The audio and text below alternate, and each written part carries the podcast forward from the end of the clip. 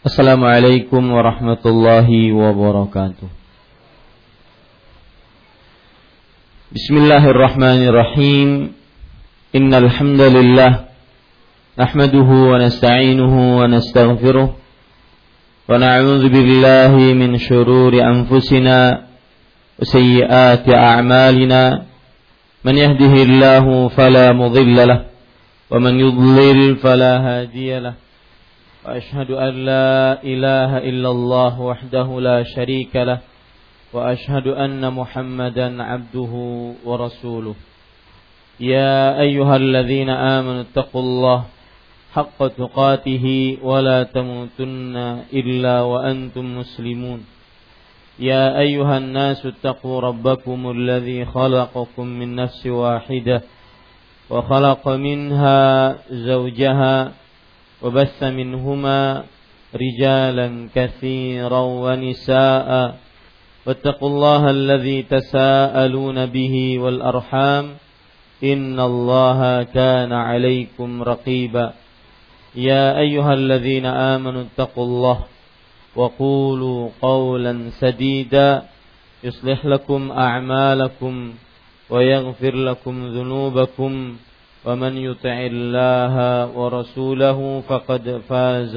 فوزا عظيما أما بعد فإن أصدق الحديث كتاب الله وأحسن الهدي هدي محمد صلى الله عليه وعلى آله وسلم وشر الأمور محدثاتها وكل محدثة بدعة وكل بدعة ضلالة وكل ضلالة في النار.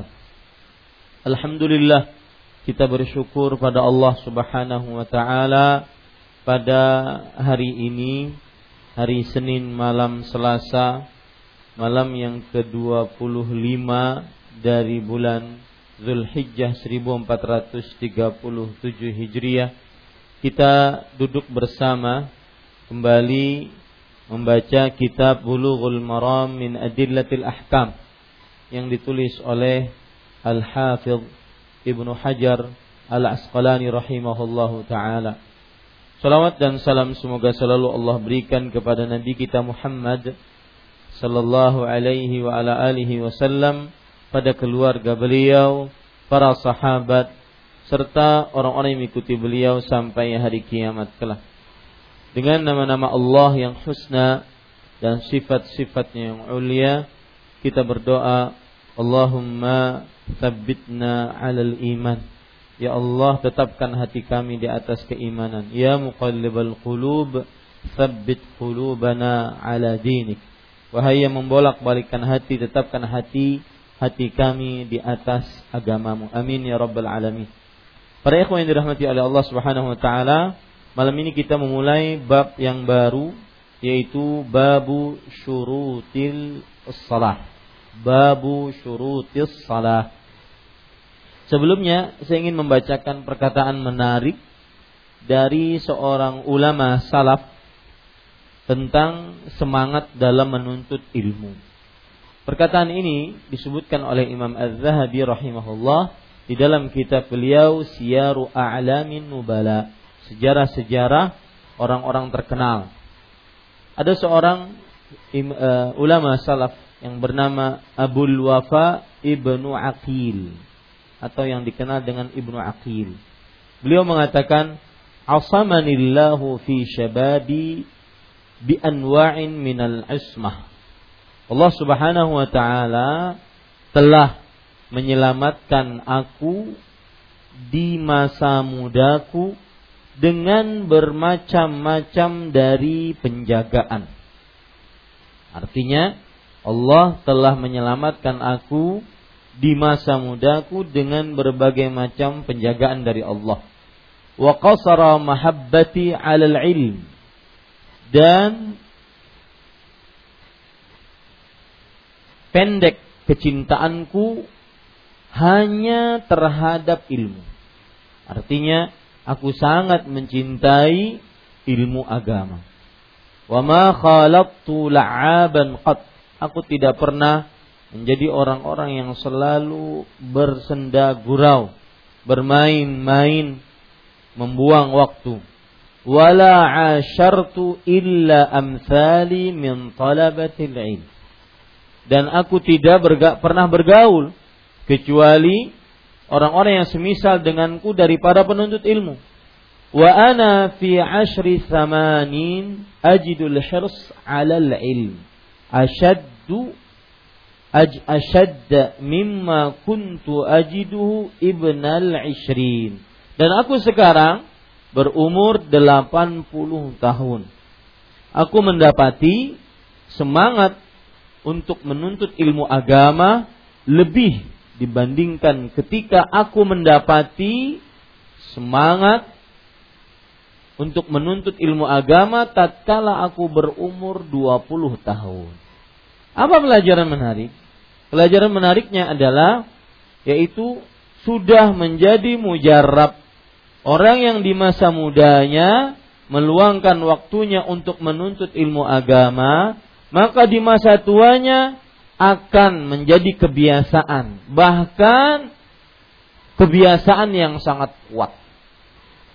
Makanya para ikhwah yang dirahmati oleh Allah Subhanahu wa taala, harus kita menyemangati selalu diri kita untuk menuntut ilmu agama, terutama di masa-masa muda kita, masa-masa sebelum empat puluh, masa-masa ataupun setelah empat puluh. Maka orang akan terbiasa, bahkan menjadi sebuah kebiasaan yang sangat kuat, yang akhirnya dia mati di atasnya. Dan ada beberapa hal yang perlu diingat ketika menuntut ilmu agama. Di antaranya yaitu harus dengan kesungguhan dan juga tekad bulat. Dengan keletihan, tidak bisa ilmu didapat dengan sesederhana mungkin, tidak. Para ulama mengatakan, di antaranya disebutkan oleh Imam Muslim rahimahullah, la yustata'ul ilm bi rahatil jism. Ilmu tidak didapat dengan istirahatnya badan, dengan badan yang leha-leha, tidak bisa didapat. Harus kuat duduk, menahan ngantuk. Mungkin kita seharian bekerja, terutama hari Senin, awal hari kerja, maka pada saat itu seseorang harus benar-benar meluangkan waktunya, menguatkan niatnya, sehingga kuatlah anggota tubuhnya. Dan kita berdoa dengan nama-nama Allah Subhanahu wa ta'ala yang husna dan sifat-sifatnya yang ulia, agar kita bisa sebagaimana telah menyelesaikan bab-bab sebelumnya, kita masuk kepada bab yang baru, babu syurutis salah, bab syarat-syarat salat. Semoga Allah memudahkan kita untuk mendapatkan ilmu yang bermanfaat. Para ikhwan yang dirahmati oleh Allah Subhanahu wa taala, kita mulai bab baru, babu syurutis shalah. Di sini terjemahkan bab syarat-syarat salat. Syurut atau di sini terjemahkan syarat-syarat. Nah, sekarang kita ingin bicarakan syarat secara etimologi, secara bahasa. Apa makna syarat secara bahasa? Secara bahasa, makna syarat adalah al-alamah, tanda, ciri. Tanda, ciri. Bukti. Ini makna-makna syarat secara bahasa. Lihat di dalam Al-Quran, Allah berfirman dalam uh, surat, dalam ayat yang berbunyi faqad jaa asyratuha. Artinya sungguh telah datang tanda-tandanya. Ini menunjukkan bahwa arti syarat adalah tanda. Makanya kalau kita membicarakan uh, hari kiamat, maka seperti Al-Ustadz Al-Fadhil Abu Yahya Badrussalam kemarin, tanda-tanda kiamat. Ingat, masih ingat beliau menyebutkan Di awal kajian beliau kita membicarakan tentang asyrafus sa'ah. Asyraf yaitu tanda-tanda kiamat. Sebagaimana disebutkan tadi yang ayatnya saya baca surat Muhammad surat ke empat puluh tujuh ayat ke delapan belas. Allah Subhanahu wa taala berfirman, "Fahal yanzuruna illa sa'ah an ta'tiyahum baghtah faqad jaa'a asyratuha." Fa'anna lahum idza ja'athum zikrahum. Artinya, maka tidaklah yang mereka tunggu-tunggu melainkan hari kiamat, yaitu kedatangannya kepada mereka dengan tiba-tiba, karena sesungguhnya telah datang tanda-tandanya. Nah, ini menunjukkan bahwa arti e, syarat secara bahasa bisa berarti apa? Tanda, bukti, ciri, ya. Kalau kita lihat bahasa Arabnya, perhatikan ada penyebutan syarat ada dua atau pemberian harokat syarat, ya. Ada syartun dengan roknya sukun, roknya sukun. Ada syaratun. Ya, ini semuanya sama, artinya pun tanda, ini tanda secara bahasa. Tetapi kalau disebut dalam bentuk jamak, ini penting yang belajar bahasa Arab, ya, maka jamaknya ini syurutun, ya.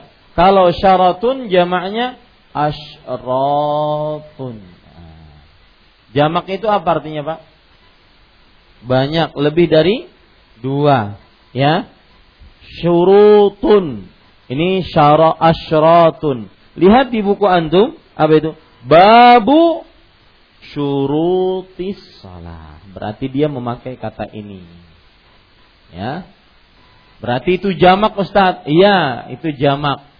Ini mufrad. Mufrad itu artinya tunggal, satu, ya. Ini banyak, ini satu. Syartun, syurutis shalah.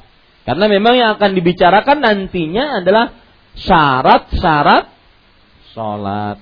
Baik, itu arti syarat secara bahasa. Sekarang, sekarang arti syarat secara istilah syariat. Apa arti syarat secara istilah syariat?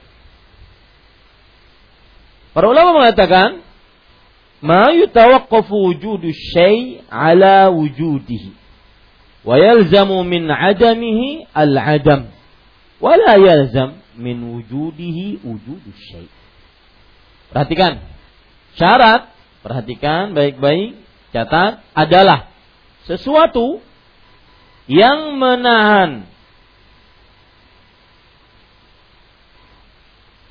keberadaan perkara tersebut.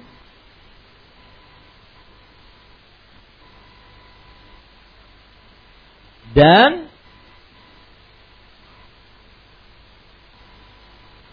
mengharuskan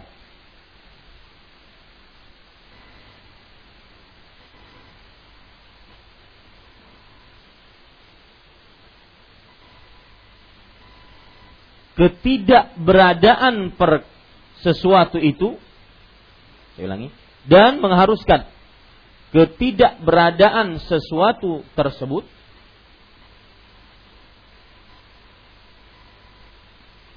tidak adanya perkara tersebut.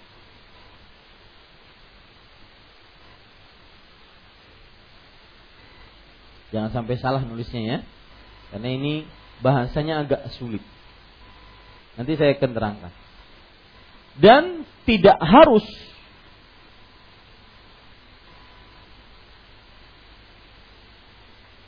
keberadaan sesuatu tersebut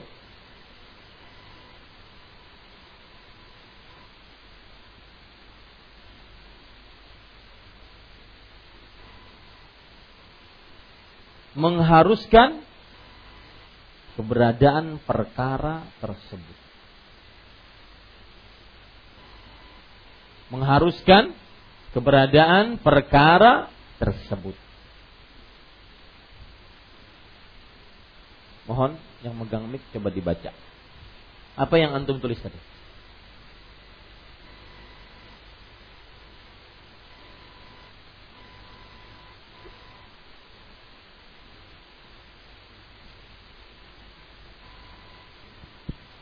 Baca. Secara istilah, syarat adalah sesuatu yang menahan keberadaan perkara tersebut. Cukup. Sesuatu yang menahan keberadaan perkara tersebut. Ini sesuatu. Dia akan menahan terjadinya perkara ini. Kemudian. Dan mengharuskan ketidakberadaan sesuatu tersebut, tidak adanya perkara tersebut. Dan mengharuskan ketidakberadaan ini berarti tidak beradanya ini. Artinya sesuatu ini erat sangat dengan perkara ini. Makanya dia bisa menahan perkara ini. Ini sesuatu ini bisa menahan perkara ini. Adanya tidak adanya. Makanya tadi disebutkan dan dia apa tadi? Dan mengharuskan ketidakberadaan. Dan mengharuskan ketidakberadaan sesuatu ini. Eh, ini kalau tidak ada, maka perkara ini pun tidak tidak ada. Kemudian dan tidak harus keberadaan sesuatu tersebut mengharuskan keberadaan. Tetapi kalau seandainya sesuatu ini ada, tanda begini ada berarti bukan berarti harus ada ini. Harus ada perkara. Ya, saya ulangi. Sesuatu yang menahan keberadaan perkara. Sebuah perkara. Saya beri contoh sekarang. Wudu. Salat. Nah, wudu menahan perkara salat. Artinya, tadi sudah kita sebutkan dan mengharuskan dan mengharuskan apa tadi? Ulangi dari pertama. Sesuatu adalah sesuatu yang menahan keberadaan. Menahan keberadaan sesu, perkara. Wudu menahan keberadaan sholat. Wudu menahan keberadaan sholat. Habis itu? Mengharuskan ketidakberadaan sesuatu tersebut. Dan mengharuskan ketidakberadaan sesuatu. Kalau tidak ada wudu, maka tidak ada sholat. Kemudian? Dan tidak harus keberadaan sesuatu tersebut mengharuskan keberadaan perkara tersebut. Dan tidak harus keberadaan wudu harus sholat. Paham? Ya? Sesuatu yang menahan keberadaan perkara dan mengharu dan ketidakberadaan sesuatu mengharuskan ketidakberadaan perkara. Tetapi keberadaan sesuatu tidak mengharuskan keberadaan sebuah perkara. Salat menahan perkara eh apa? Wudu, sesuatu wudu menahan perkara salat. Dan ketidakberadaan wudu maka men- mengharuskan ketidakberadaan salat. Tetapi sebaliknya, keberadaan wudu tidak mengharuskan keberadaan salat. Paham sekarang? Itu namanya syarat. Dan catat lagi, dan syarat di luar perkara. Syarat adalah di luar perkara. Artinya syarat itu bukan bagian dari sholat. Wudu bukan bagian dari sholat. Cuma dia adalah yang menentukan, menahan ada dan tidak sahnya sholat. Tapi dia bagian dari, di luar bagian dari sholat. Paham ini? Para ikhwah yang dirahmati oleh Allah subhanahu wa ta'ala.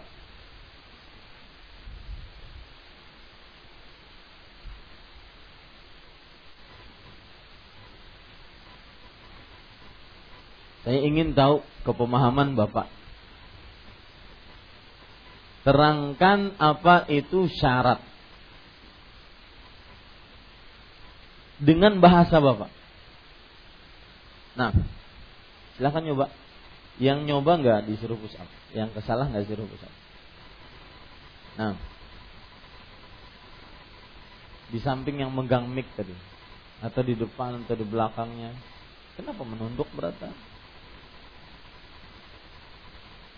Nah, kasih Mas Iwan ya. Ya.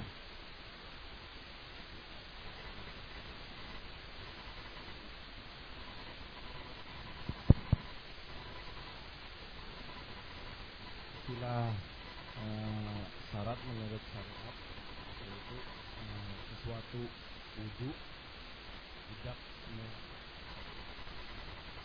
sepemahaman antum apa dengan bahasa yang bisa antum pahami keluarkan. Syarat adalah syarat. Jadi kalau seandainya antum disuruh menerangkan syarat itu apalah, orang ada bertanya, nah, bagaimana cara kita menerangkan? Syarat adalah sesuatu yang untuk memberikan perkara tersebut, misalkan sesuatu ada wudu untuk perkara sholat, jadi wudu itu tidak memberikan ke sholat, tapi sholat tidak mencakup ke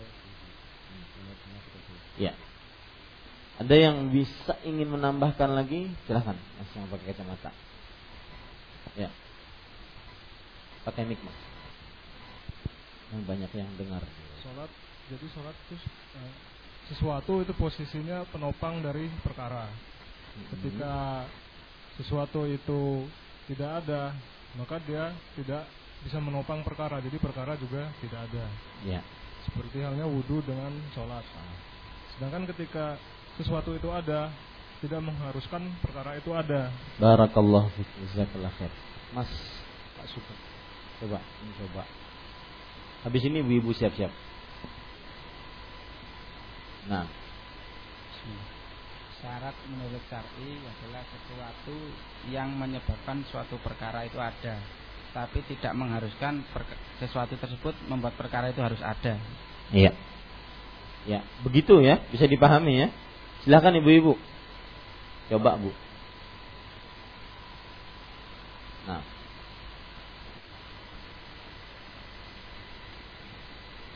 Mic-nya ada? Enggak ada? Ada, Bu? Silakan, Bu.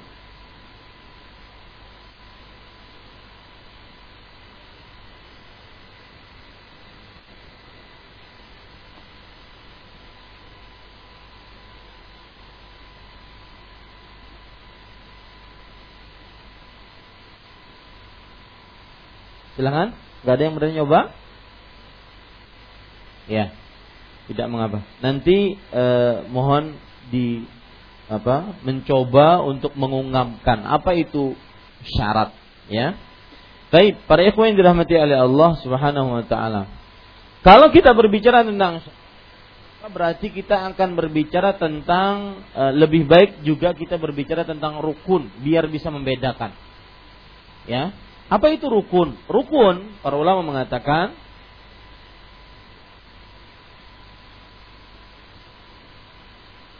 bagian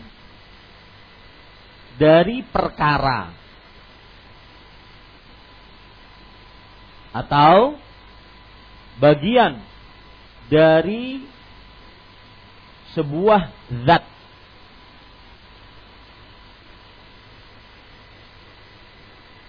itu makna rukun secara istilah syar'i. Ya, kita berarti belum menyebutkan rukun secara bahasa. Rukun secara bahasa artinya adalah bagian yang paling kuat. Bagian yang paling kuat.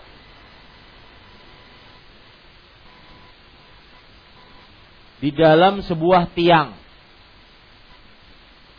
Bagian yang paling kuat dalam sebuah tiang atau sebuah bangunan, itu namanya rukun. Bagian yang paling kuat dalam sebuah tiang atau dalam sebuah bangunan. Sedangkan makna rukun tadi secara istilah syar'i adalah bagian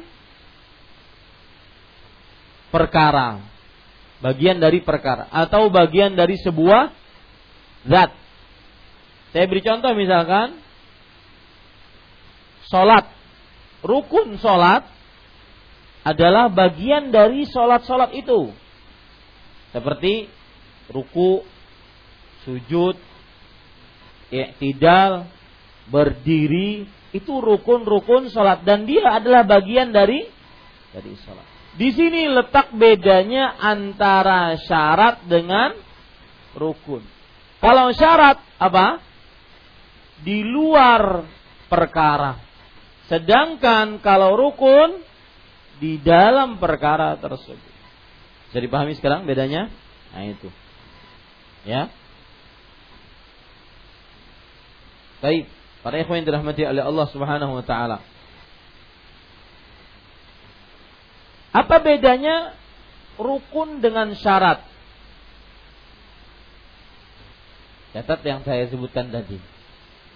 Rukun adalah bagian dari per, sebuah perkara. Sedangkan syarat adalah sesuatu yang di luar perkara tersebut. Sesuatu yang di luar perkara tersebut.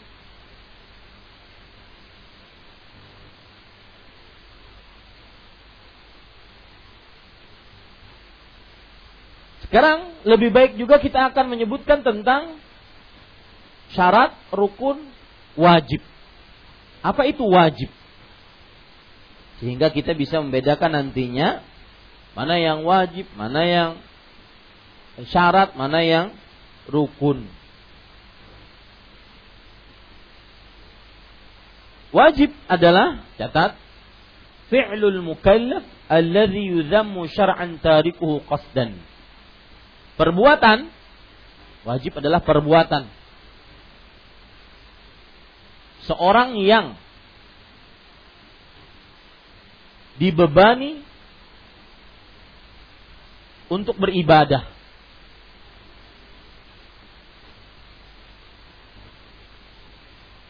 Yang meninggalkannya dengan sengaja dicela oleh syariat.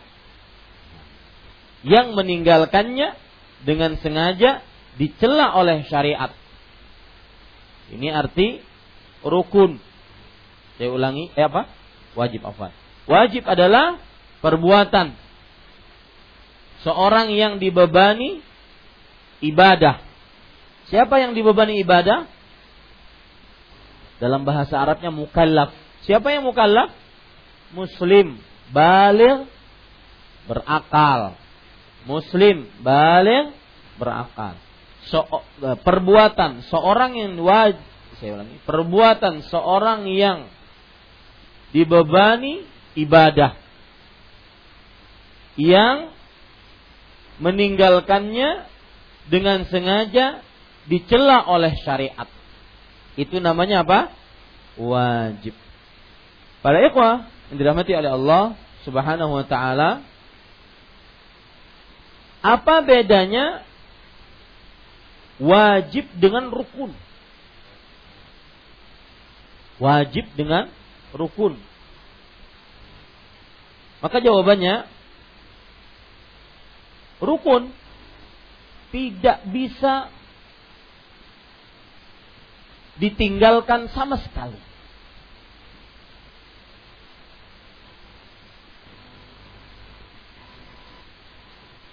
Sedangkan wajib gugur ketika lupa. Gugur ketika lupa.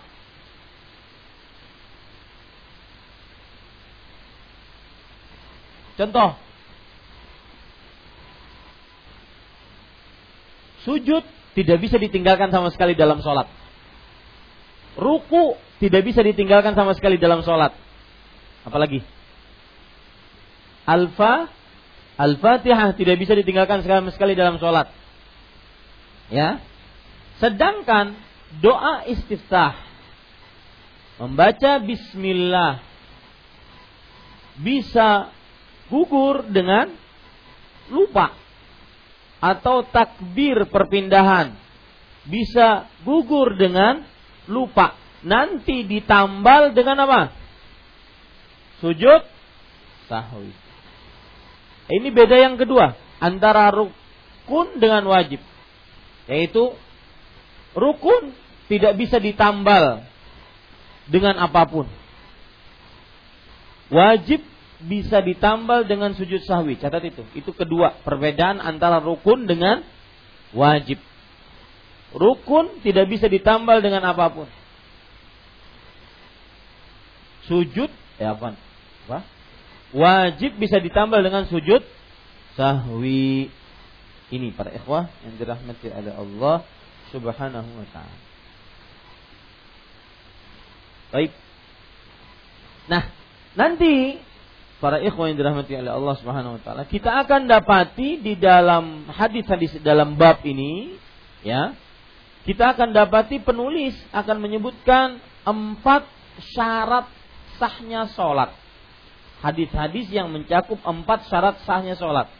Yang pertama bersuci, yang kedua menutup aurat, yang ketiga menghadap kiblat, yang keempat suci dari najis. Ya, saya ulangi, di dalam bab ini nanti penulis akan menyebutkan hadis-hadis yang berkaitan dengan syarat-syarat sah sahnya sholat. Ada empat syarat dari hadis-hadis yang kita bisa ambil nantinya, yaitu yang pertama suci dari hadas, suci dari hadas. Yang kedua menutup aurat. Yang ketiga menghadap kiblat. Yang keempat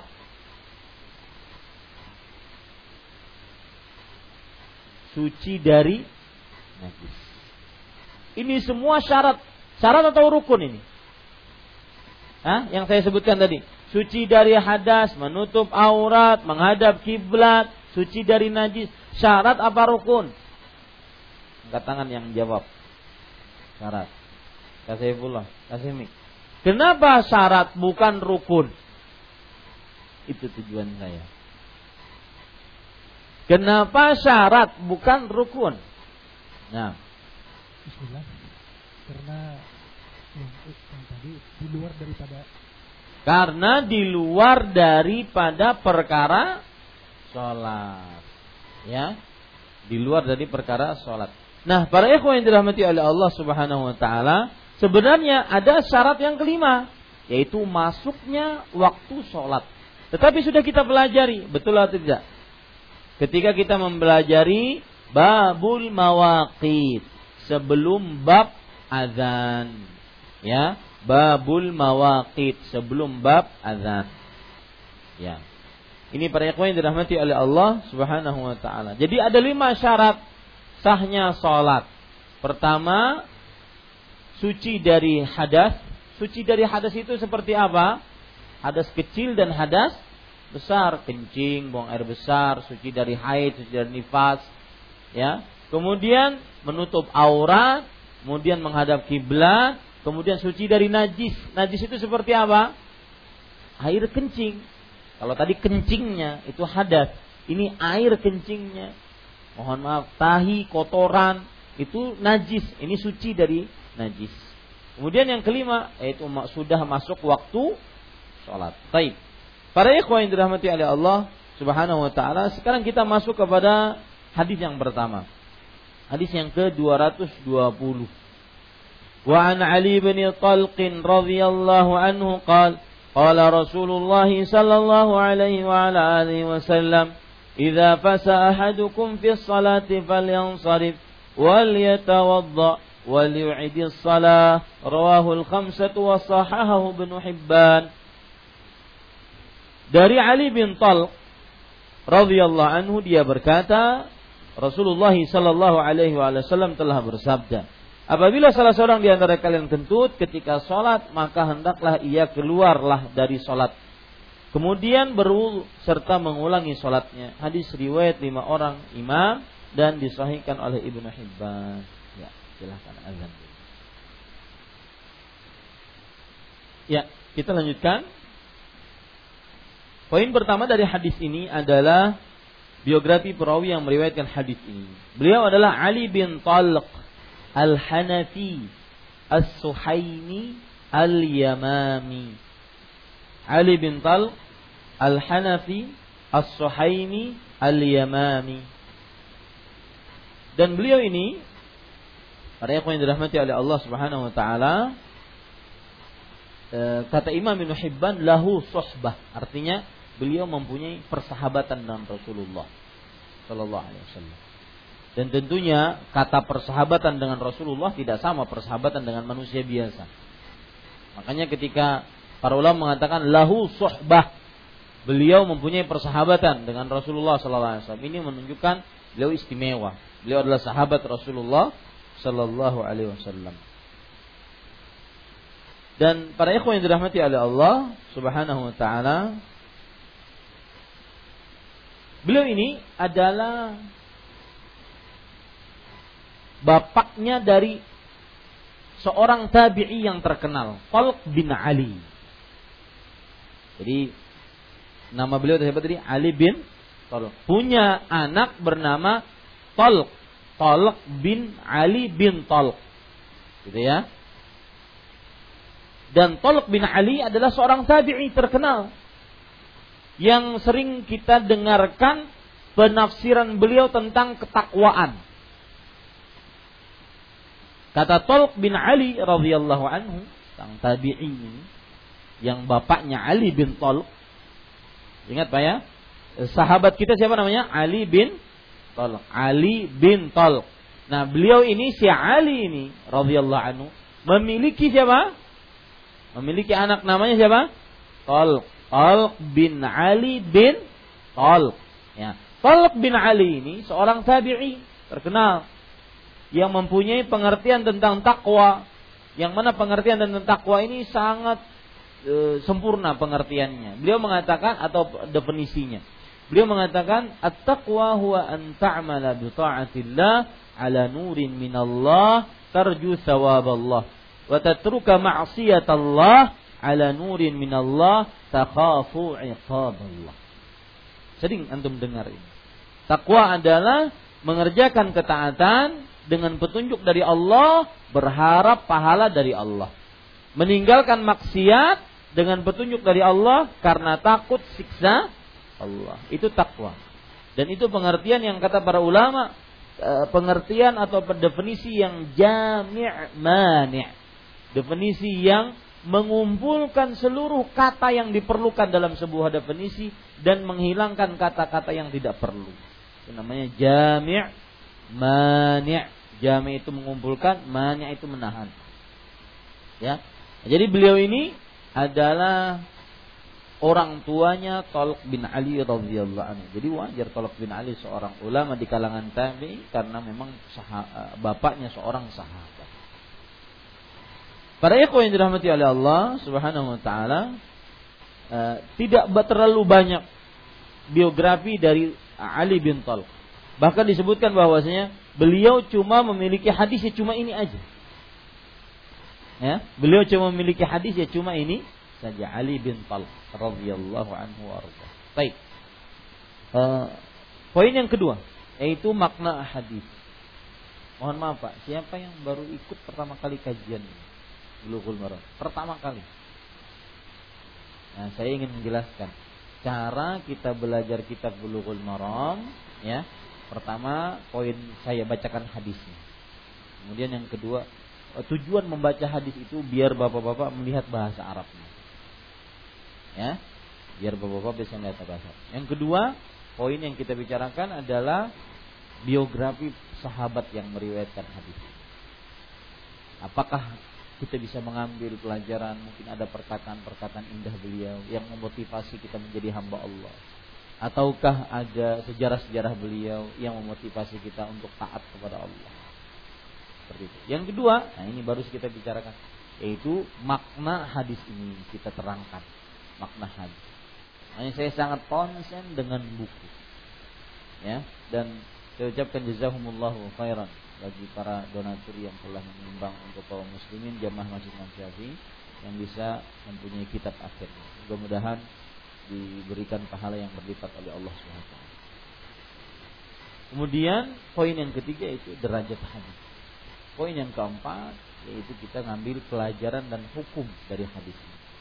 Mudah-mudahan bisa dipahami ya. Poin yang kedua sekarang yaitu e, makna hadis, syarah hadis ini. Dari Ali bin Thalq radhiyallahu anhu dia berkata, Rasulullah sallallahu alaihi wasallam telah bersabda, apabila salah seorang di antara kalian kentut. Apa pengertian kentut? Di dalam bahasa Arab, kentut itu ada dua macam. Masya Allah, luar biasa ya.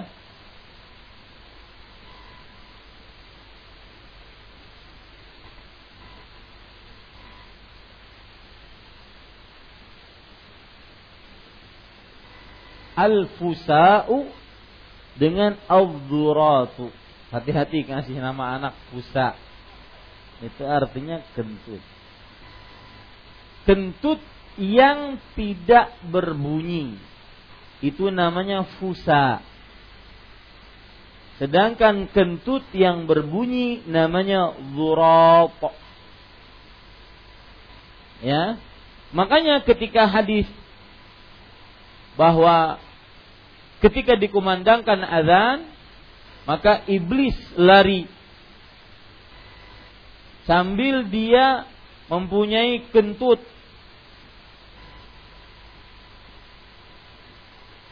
Ya, sehingga tidak mendengar azannya muadzin.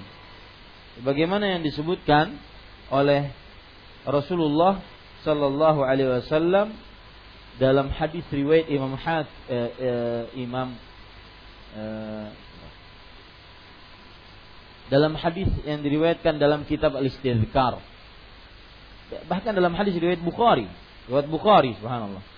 Abu Hurairah radhiyallahu anhu meriwayatkan Rasulullah sallallahu alaihi wasallam bersabda, "Idza nutiya lis-shalah adbara syaitan wa lahu durat hatta la yasma'a ta'zim."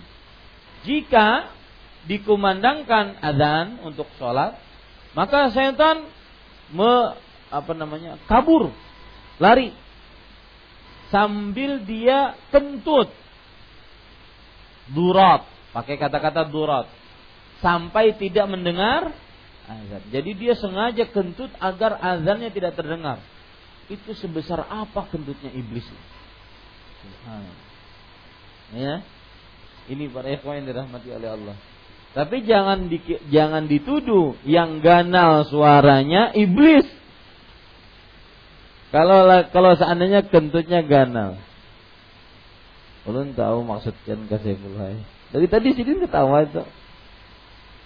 Ya. Ya ini para ikhwah. Jadi al-fusa adalah kentut yang tidak berbunyi. Zurat kentut yang berbunyi. Baik. Lihat di sini hadisnya berarti kepakai kata apa? Fasa. Lihat bahasa Arabnya. Idza fasa ahadukum. Rasulullah sallallahu alaihi wasallam telah bersabda apabila salah seorang di antara kalian kentut. Kentut di sini garis bawahi, Pak. Kentut yang tidak berbunyi.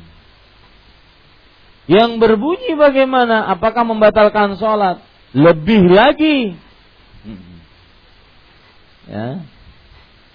Jadi seakan-akan Abu Hurairah radhiyallahu anhu menyebutkan ini agar menunjukkan bahwa hadis yang menunjukkan kentut yang tidak berbunyi saja batal, bagaimana yang berbunyi, ya. Ini para ikhwan yang dirahmati oleh Allah Subhanahu wa taala. Dan para ikhwah, sedikit tentang, mohon maaf, kentut. Ini adalah pembicaraan yang tabu atau dimalui untuk membicarakannya. Saya ulangi, ini perlu dicatat. Pembicaraan tentang mohon maaf, makanya kan kita bagusnya pakai kata-kata mohon maaf. Mohon maaf tentang kentut. Jadi ada gini Pak, dulu ketika saya masih tinggal di Arab Saudi, hal-hal yang tabu untuk dibicarakan itu mereka saking adabnya mereka menyebutkan akramakumullah. Misalkan dia akan menyebutkan tentang babi atau tentang anjing. Hadzal kalbu akramakumullah.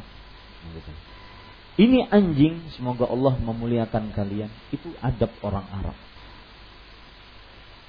Ya, jadi ketika membicarakan perkara yang tabu, mereka dibarengi dengan memuliakan orang yang mereka ajak bicara.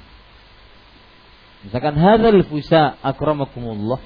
Ini kentut, semoga antum dimuliakan oleh Allah. Maksudnya semoga antum dimuliakan Allah itu adalah adab pembicara, bahwa yang saya bicarakan sekarang ini agak rendahan, agak jijik, agak tabu gitu loh. Paham maksud saya, Pak? Nah, itu adab yang mereka miliki dan adab-adab mulia itu. Ya, mudah-mudahan eh, kita bisa meniru adab-adab tersebut dalam artian sesuai dengan keberadaan kita di Nusantara. Bagaimana? Misalkan seperti saya, ada orang menyebutkan mohon maaf tentang ini, mohon maaf auratnya begini. Jadi ada kata-kata yang santun. Apabila salah seorang di antara kalian kentut ketika sholat, dan saya sebutkan tadi perkara mohon maaf kentut ini adalah perkara yang dimalui untuk dibicarakan, dan sudah disebutkan oleh para ulama akan hal ini. Ya, dimalui untuk dibicarakan.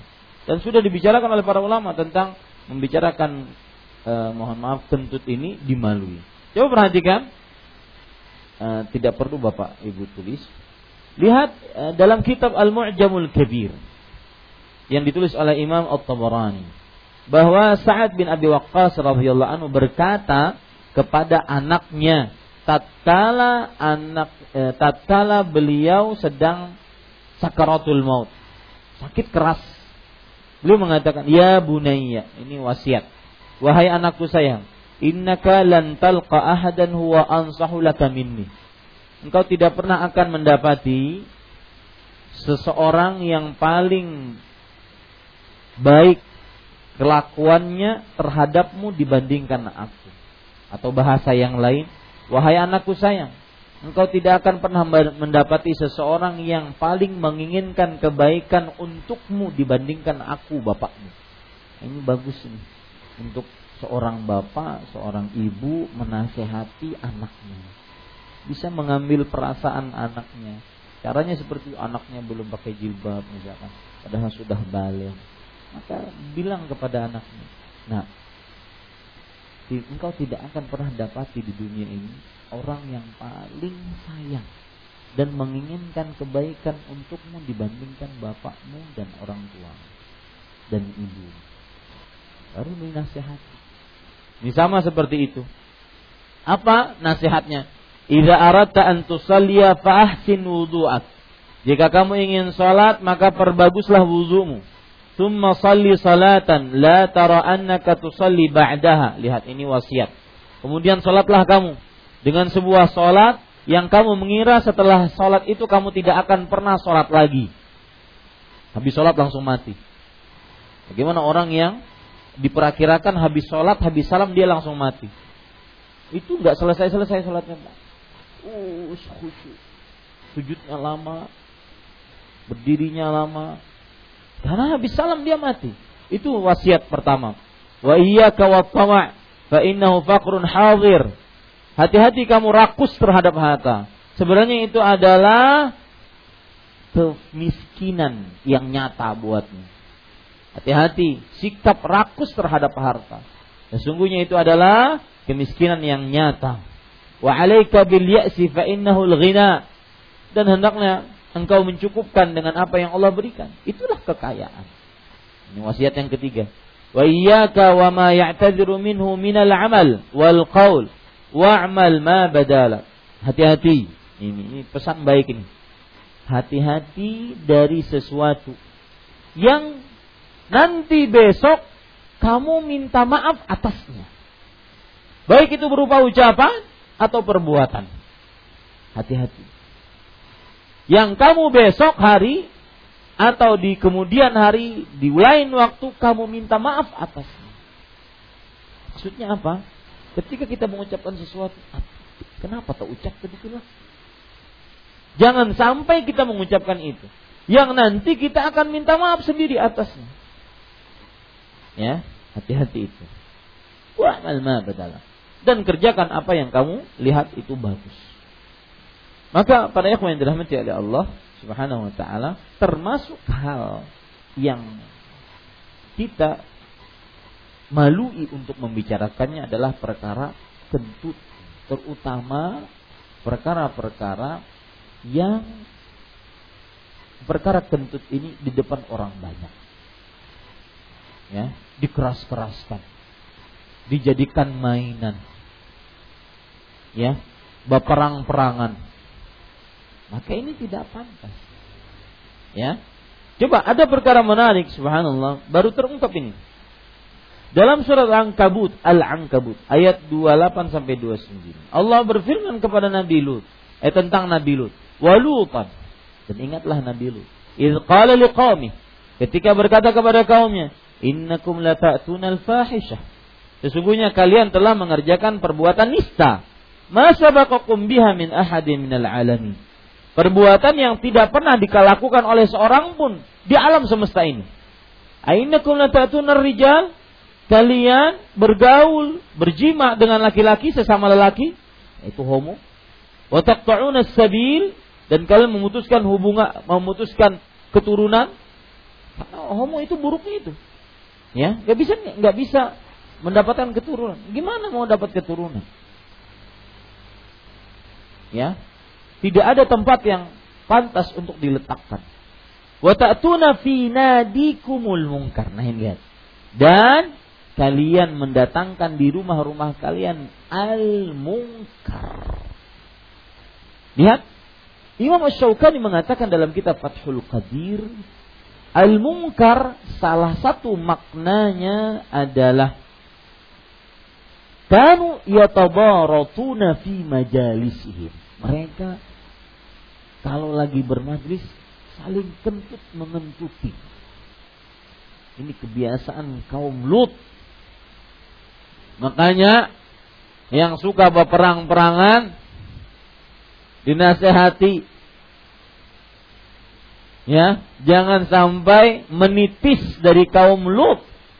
Kaum Lut itu sudah dibinasakan. Dari awalnya sampai akhirnya habis.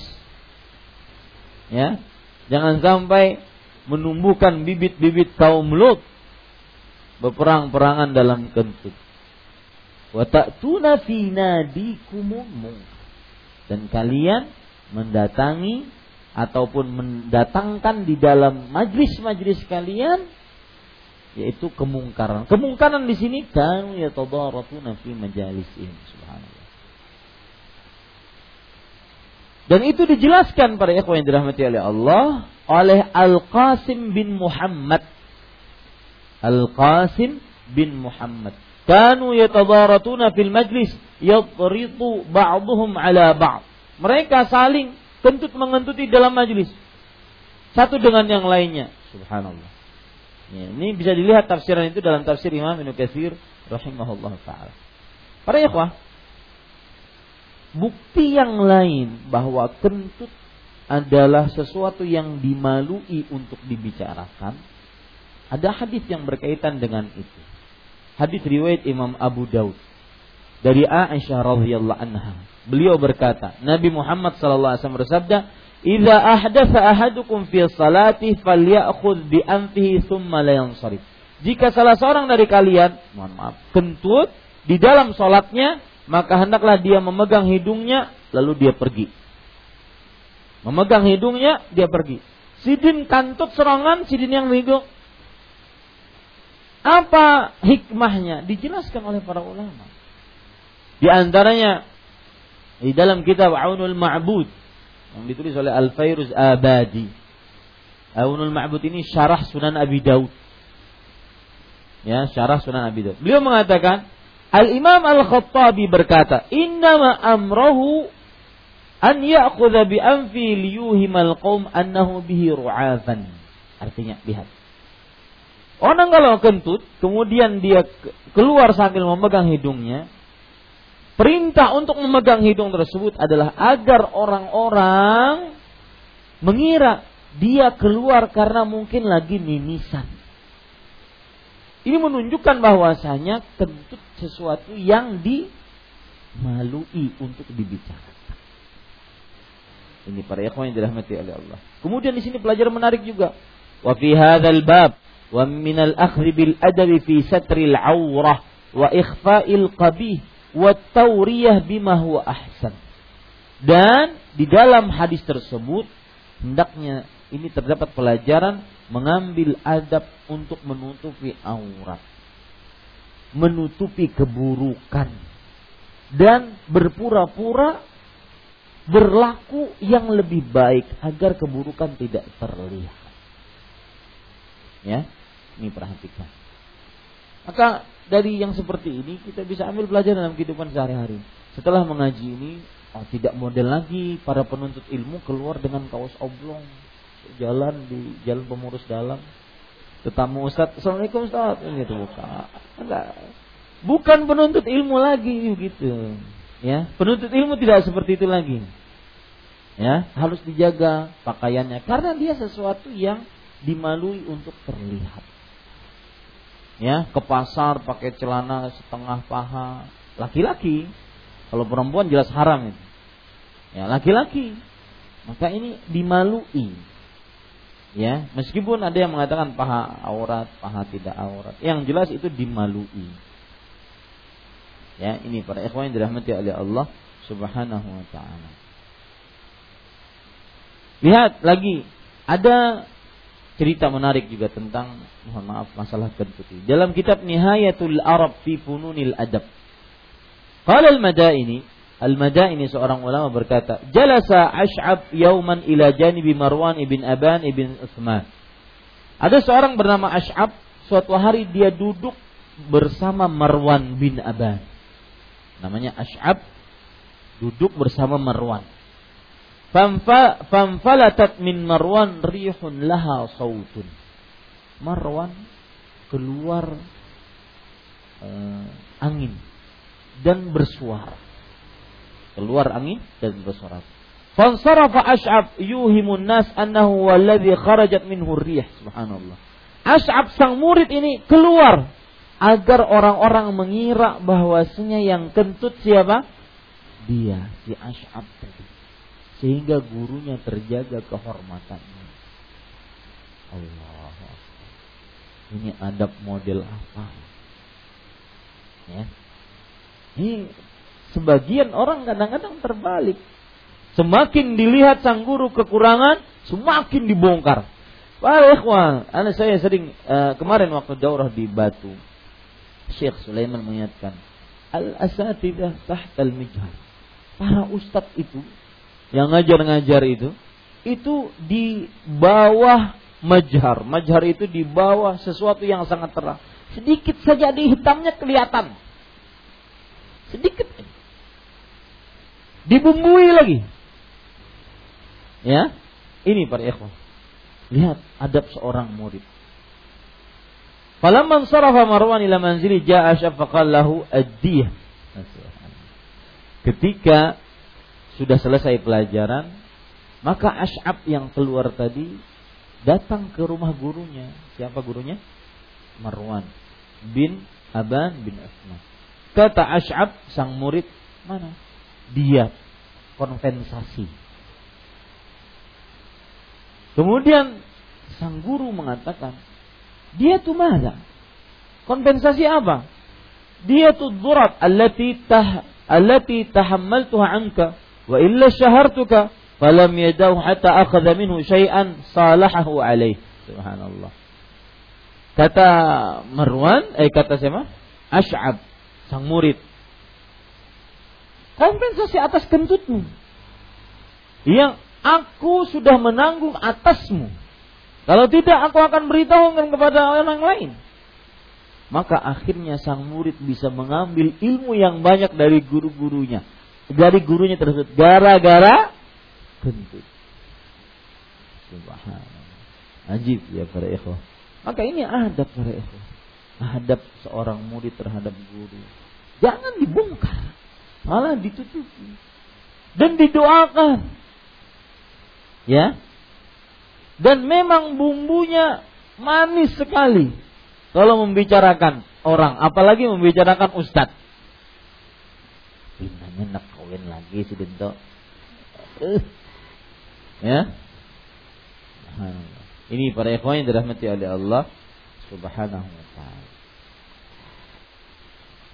Kemudian hal yang termasuk dari yang dimalui juga tentang kentut, hadis riwayat Bukhari dari Abdullah bin Zam'ah radhiyallahu anhu, beliau bercerita, nahan Nabi sallallahu alaihi wasallam an yadhhaka ar-rajul mimma yakhruju minal anfus.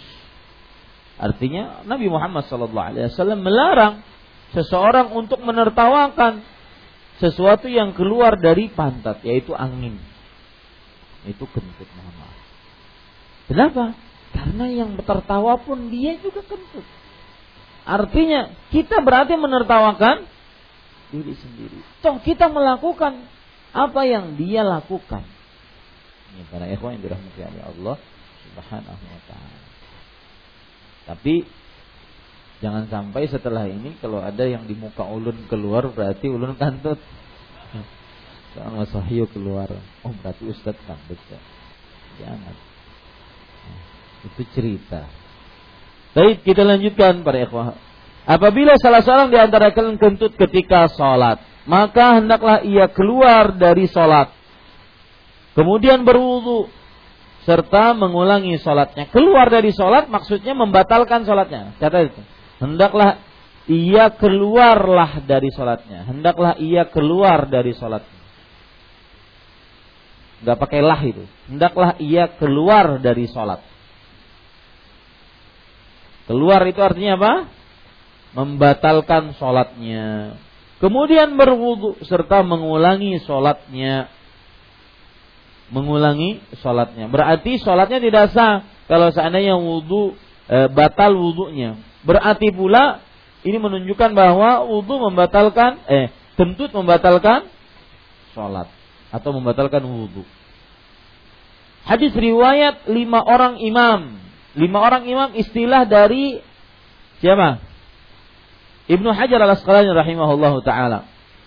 Yaitu siapa? Selain Imam Bukhari dan Muslim. Kalau saya menghafalnya lebih enak dengan cara imam yang empat. Lima, lima kan?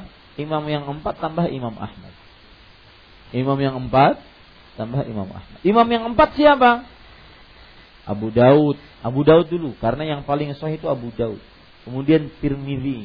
Kemudian Nasa'i. Kemudian Ibnu Majah. Tambah Imam Ahmad lima.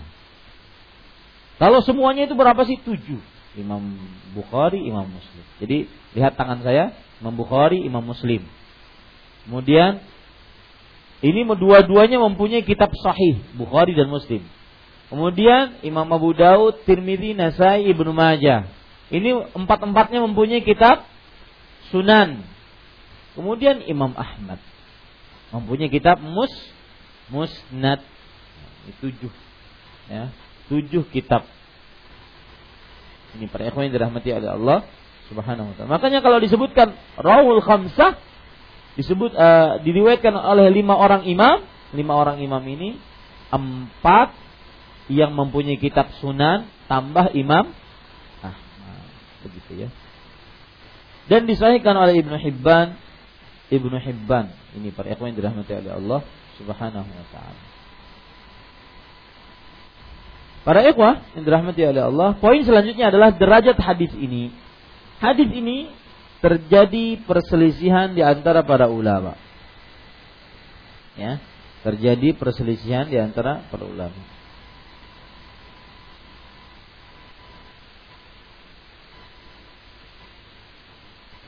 Karena ada seorang perawi yang bernama Muslim ibnu Salam Al-Hanafi. Muslim bin Salam Al-Hanafi.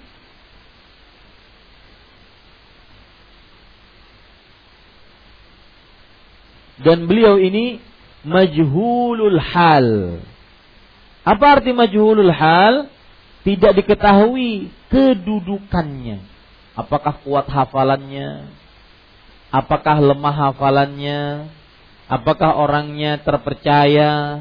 Tidak ahli maksiat? Nggak tahu. Muslim bin Salam Al-Hanafi ini tidak diketahui. Hanya ya, orang-orang yang tidak dikenal itu majhul. Ya. Majhul. Baik. Para ikhwan yang dirahmati oleh Allah Subhanahu wa ta'ala.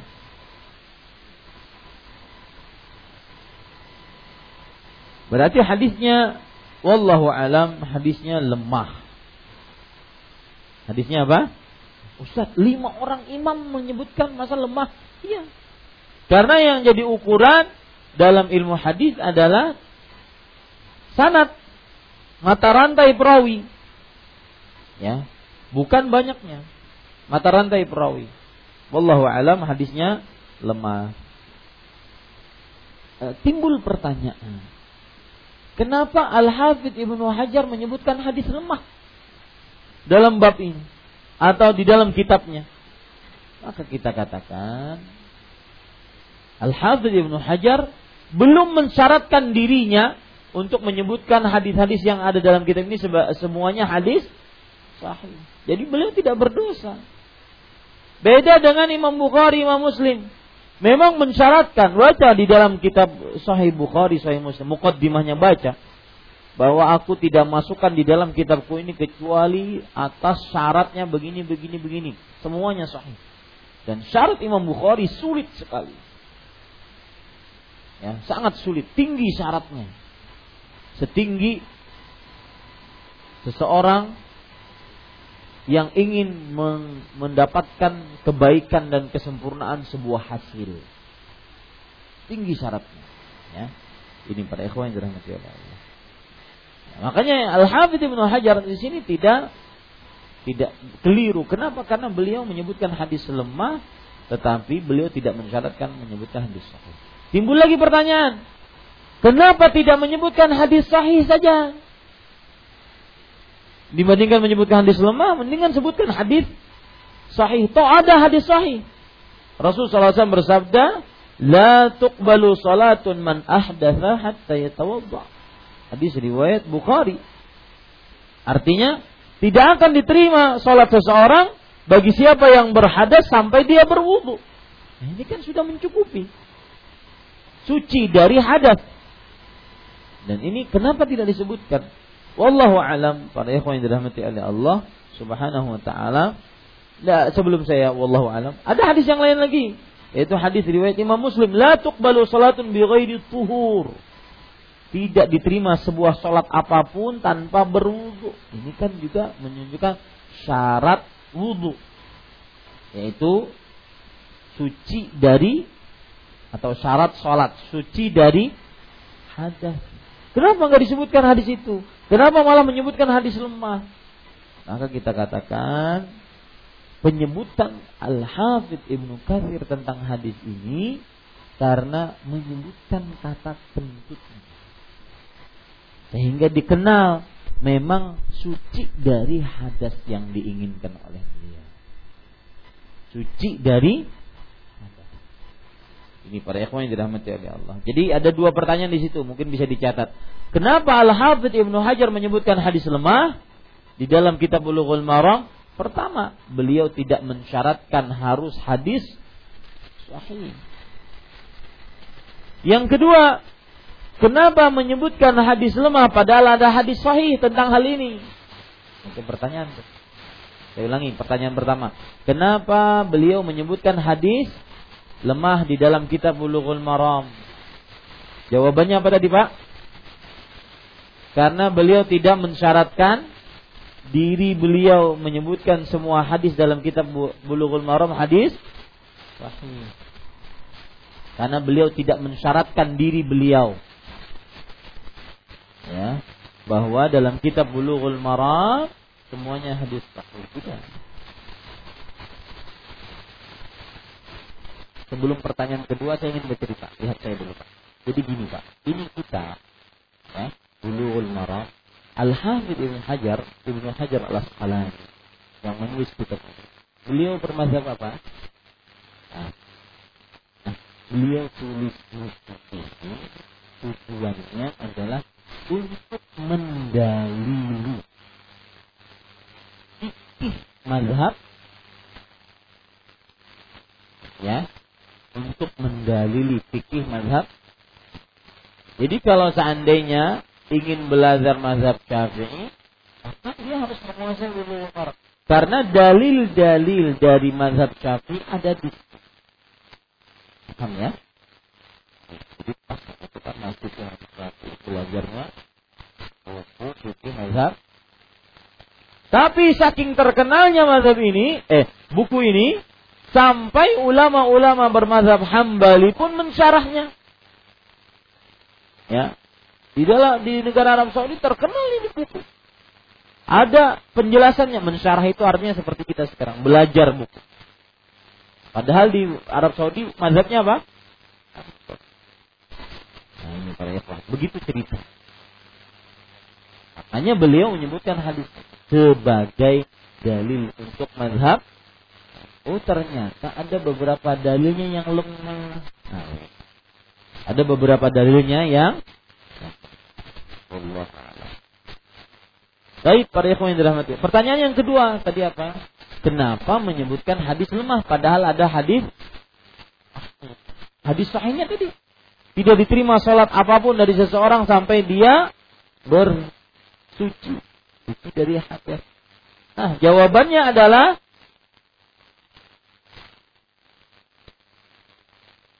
karena hadis ini meskipun lemah, karena hadis ini meskipun lemah benar-benar yang sesuai dengan bab,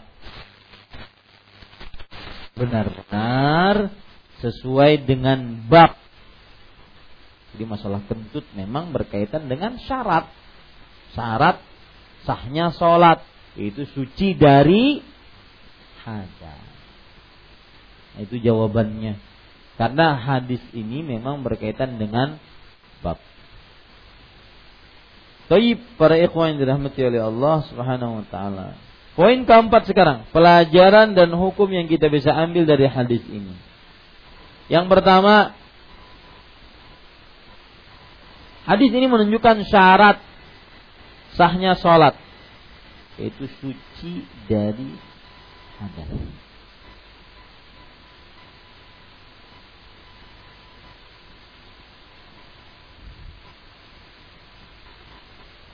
Suci dari sholat.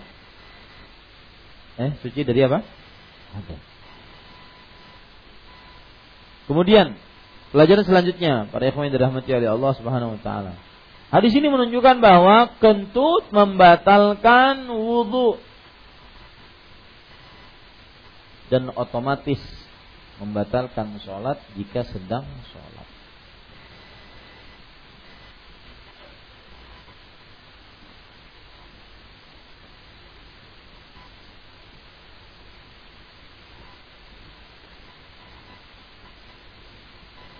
Kemudian perhatikan baik-baik, ini perkara penting. Salat tanpa wudu adalah mengolok-olok syariat.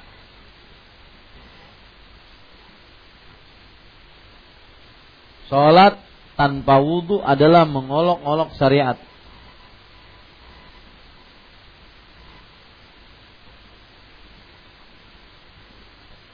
Dan jika dikerjakan dengan sengaja menghalalkannya, maka dia telah kafir. Jika dikerjakan dengan sengaja menghalalkannya, maka tel- dia telah kafir. Maksudnya gimana? Dia sholat tanpa wudu dan dia yakin, meyakini bahwasanya itu halal saja. Halal sholat tanpa wudu. Ini apa? Nah, keluar dari Islam, murtad. Kelakuan seperti ini mengeluarkan seorang dari Islam.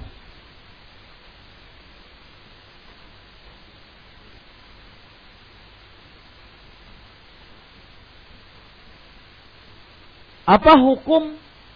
Pelajaran selanjutnya, hukum sholat orang yang kentut terus menerus. Orang yang kentut terus menerus.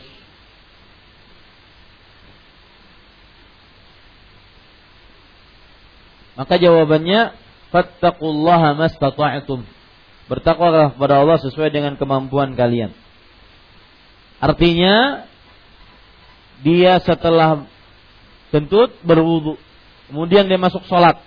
Tatkala sholat, di awalnya atau di pertengahannya, di akhirnya dia kentut, dan itu kebiasaan, maka tidak berpengaruh terhadap batal wudunya atau tidak.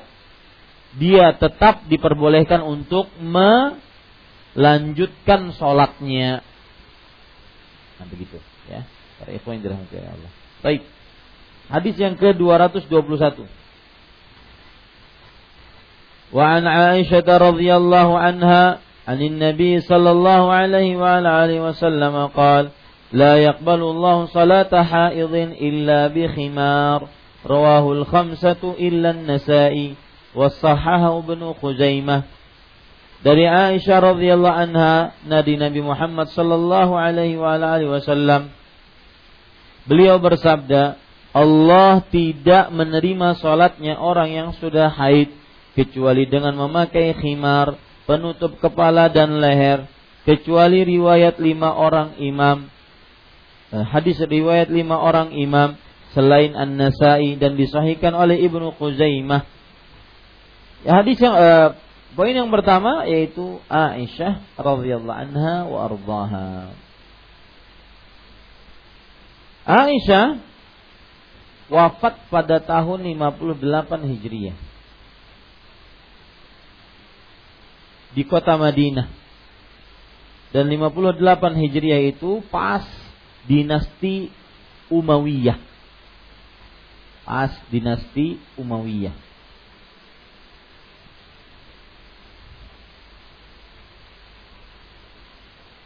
Dan beliau memiliki ribuan hadis, di antaranya sebanyak dua ribu dua ratus sepuluh hadis. Beliau orang yang keberapa meriwayatkan hadis paling banyak? Pertama siapa? Abu Hurairah. Yang kedua, ah? Anas bin Malik. Yang ketiga adalah Aisyah radhiyallahu anha.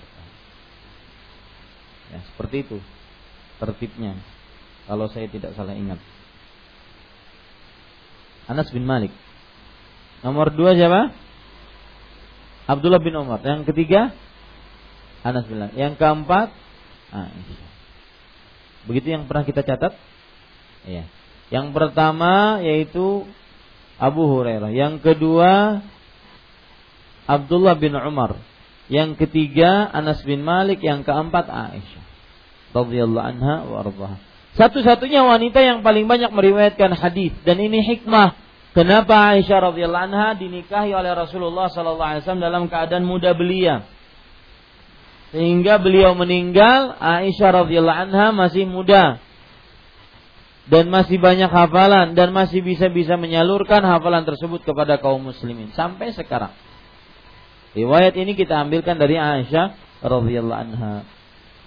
Dan Aisyah radhiyallahu anha, salah satu biografi beliau yang sangat terkenal adalah wanita yang berilmu. Satu, itu pelajaran menarik. Ini pelajaran bagi para ibu-ibu. Di samping memperhatikan uh, apa namanya? keindahan lahiriah, maka juga memperhatikan keindahan batinnya, itu dengan ilmu agama. Jangan sampai hanya memper, memper, memperindah keindahan anggota tubuh saja. Itu baik, terutama untuk berdandan di hadapan suami, asalkan tidak melanggar hal-hal yang diharamkan, seperti mengerik alis, mencabut jenggot. Oke, Pak. Ya, mengerik alis kemudian menggundul kepala ataupun berambut seperti rambutnya laki-laki dan semisal. Ya. Di samping memperhatikan kecantikan, juga memperhatikan kecantikan dalam, yaitu ilmu agama. Karena ilmu agama yang lebih penting dibandingkan kecantikan luar tersebut.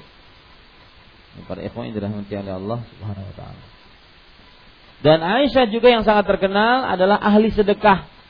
Wanita yang ahli sedekah.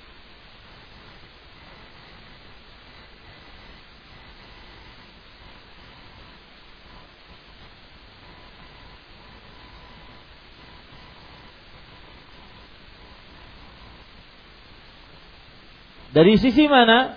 Di dalam kitab Syiaru A'lamin Nubala pernah diceritakan bahwasanya Aisyah radhiyallahu anha waktu itu beliau berpuasa.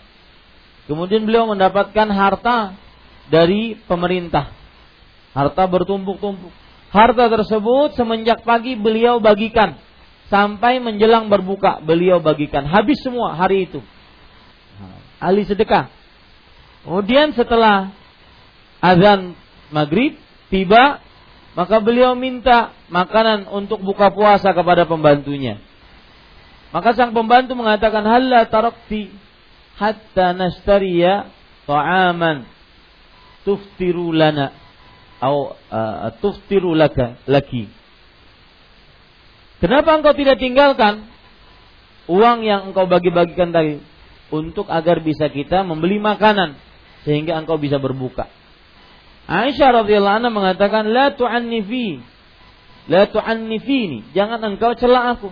Halla dzakirtin?"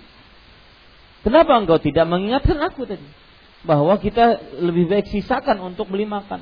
Lupa, saking asiknya sedekah lupa. Sifat Aisyah radhiyallahu anha wa ardhaha. Kemudian para ikhwan yang dirahmati Allah, sifat Aisyah yang lain yang termasuk manaqib Aisyah. Manaqib. Manaqib itu apa?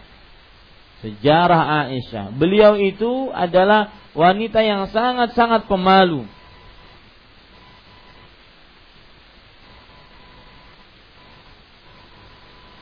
Disebutkan, "Kanat tahtajibu min Hasanin wa Husain li farti haya'iha."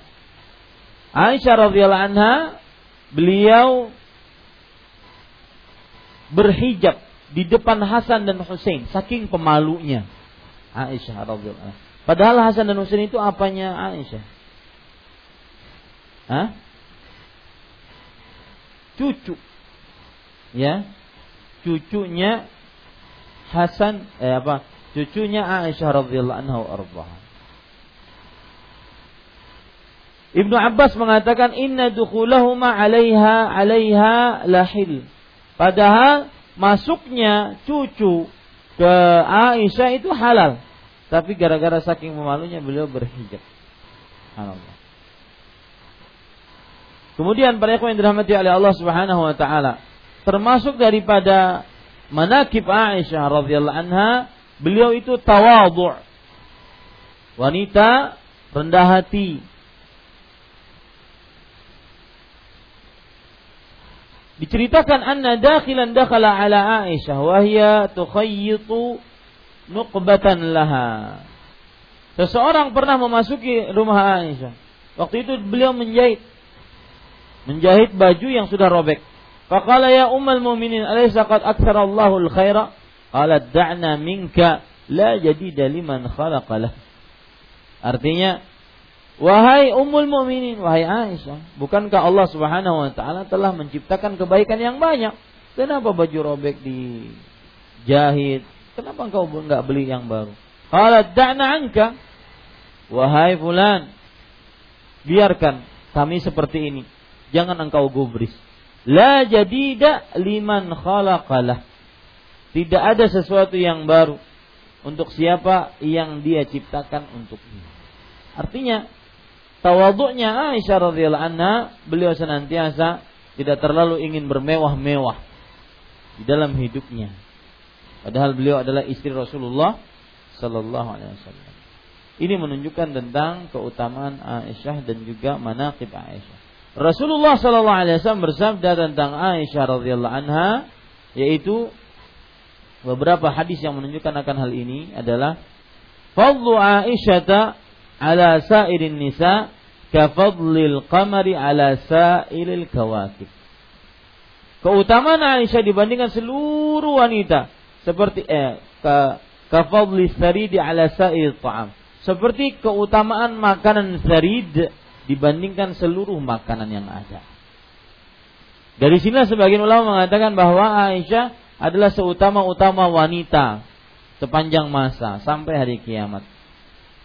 Ini para ikhwan yang dirahmati oleh Allah Subhanahu wa ta'ala.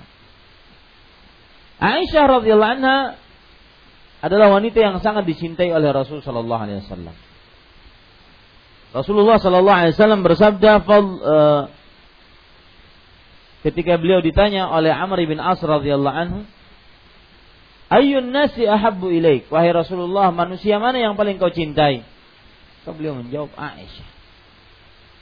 Ini adalah cinta sejatinya Rasulullah sallallahu alaihi wasallam, Aisyah radhiyallahu anha.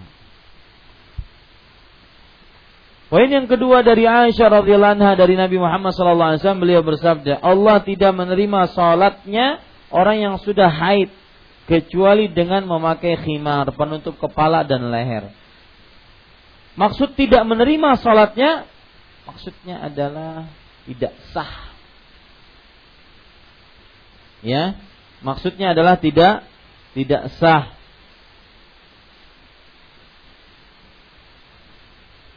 Kenapa?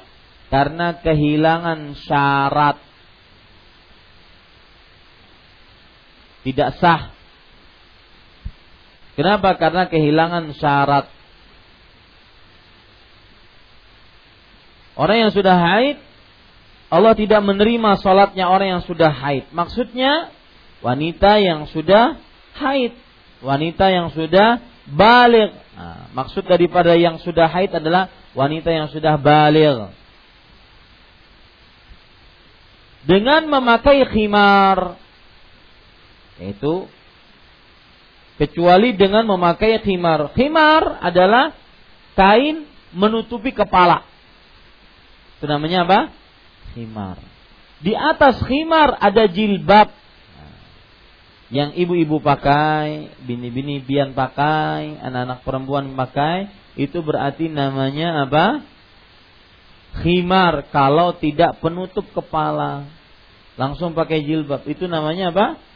Khimar. Jilbab itu adalah kain di atas khimar yang menutupi anggota tubuh dari ujung rambut sampai ke ujung kaki. Itu namanya apa? Jilbab. Makanya Allah berfirman, yudnina 'alaihinna min jalabibihin. Hendaknya para wanita memanjangkan jilbab-jilbab mereka. Nah, apa maksudnya di sini? Kain yang di atas khimar. Ya, khimar tadi kain menutupi kepala. Sedangkan di atasnya khimar disebut apa? Jilbab. Hendaknya kalian menutupi dengan jilbab-jilbab kalian. Sedangkan contoh khimar disebutkan dalam Al-Qur'an, wal yadhribna bi khumurihinna ala juyubihinna. Lihat. Hendaknya seorang wanita mengikat khimar-khimar mereka, itu penutup kepala mereka diikat, sehingga tidak terlihat lehernya, tidak terlihat antingnya, tidak terlihat kalungnya, dan perhiasan-perhiasan yang tidak boleh ditam, ditampilkan, disuguhkan kecuali kepada suami. Baik. Menerima sholatnya orang yang sudah haid kecuali dengan memakai khimar, penutup kepala dan leher. Ya, makanya ibu-ibu sebenarnya pakaiannya itu begini. Pertama pakai khimar, kemudian di atasnya apa? Jilbab. Ya. Lalu Ustaz, baju yang ini gimana? Letaknya di mana? Baju perempuan, abayanya itu, dasternya itu dari mana? Bagaimana? Maka kita katakan jilbab itu dulunya penutup seluruh tubuh. Sedangkan baju abaya ini ya tidak masuk ke dalam hitungan. Jadi sebenarnya yang ada adalah khimar, kemudian e, jilbab menutup sampai kaki. Itu namanya pakaian perempuan. Seperti itu semestinya. Tetapi karena di Indonesia pakai jilbab, pakai dasternya, maka ikuti. Tetapi hanya bedanya diperlebar dan diperpanjang, sehingga anggota-anggota tubuhnya tidak terlihat. Wallahu a'lam.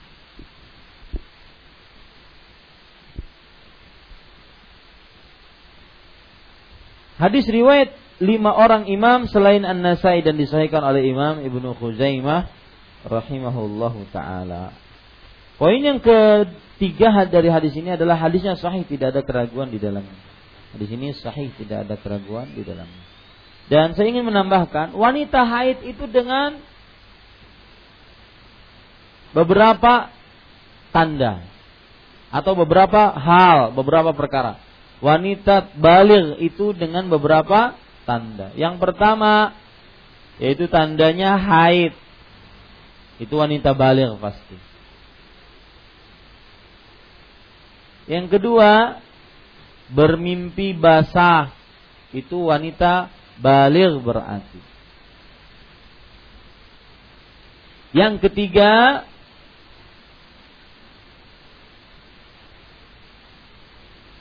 sampai kepada umur lima belas tahun. Itu namanya baligh berarti. Yang keempat, tumbuh, mohon maaf, bulu-bulu di sekitar kemaluan. Itu tanda-tanda wanita baligh. Laki-laki pun seperti itu, kecuali cuma tanda nifas ataupun apa? Tanda haid. Semuanya tanda-tanda itu untuk laki-laki dan perempuan, kecuali cuma tanda haid.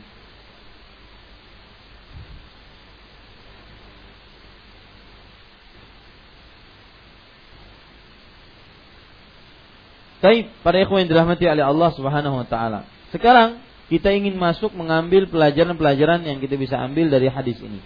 Pelajaran yang pertama, hadis ini menunjukkan bahwa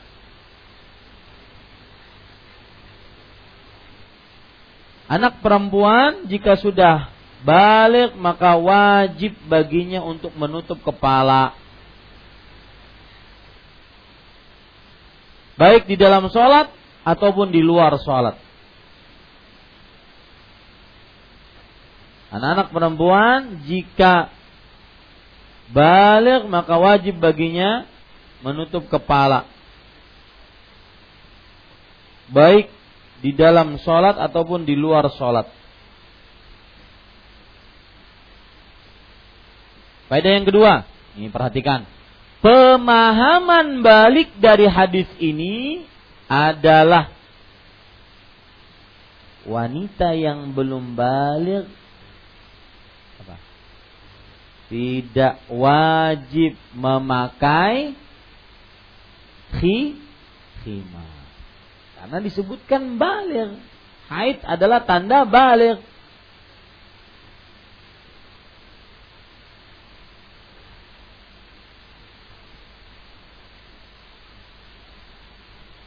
Pemahaman balik dari hadis ini adalah anak yang belum baligh, anak perempuan yang belum baligh, maka tidak wajib memakai khimar.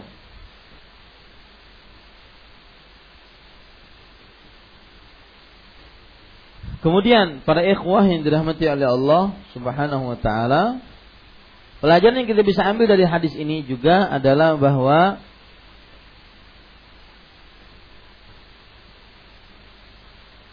wajah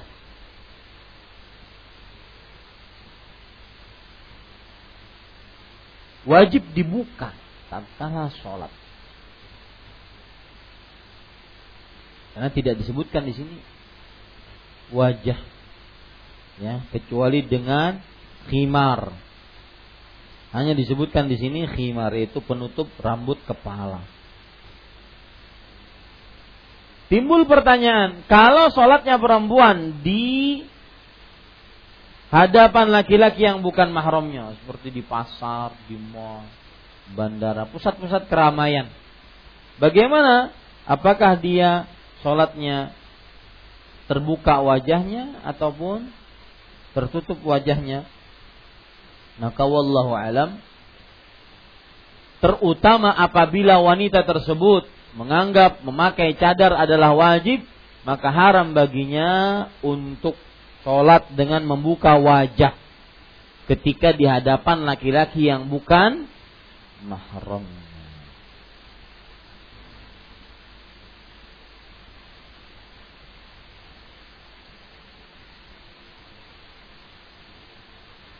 Baik, itu kira-kira yang bisa saya sampaikan pada kesempatan kali ini. Alhamdulillah, dua hadis kita baca. Wallahu alam, sallallahu alaihi wasallam.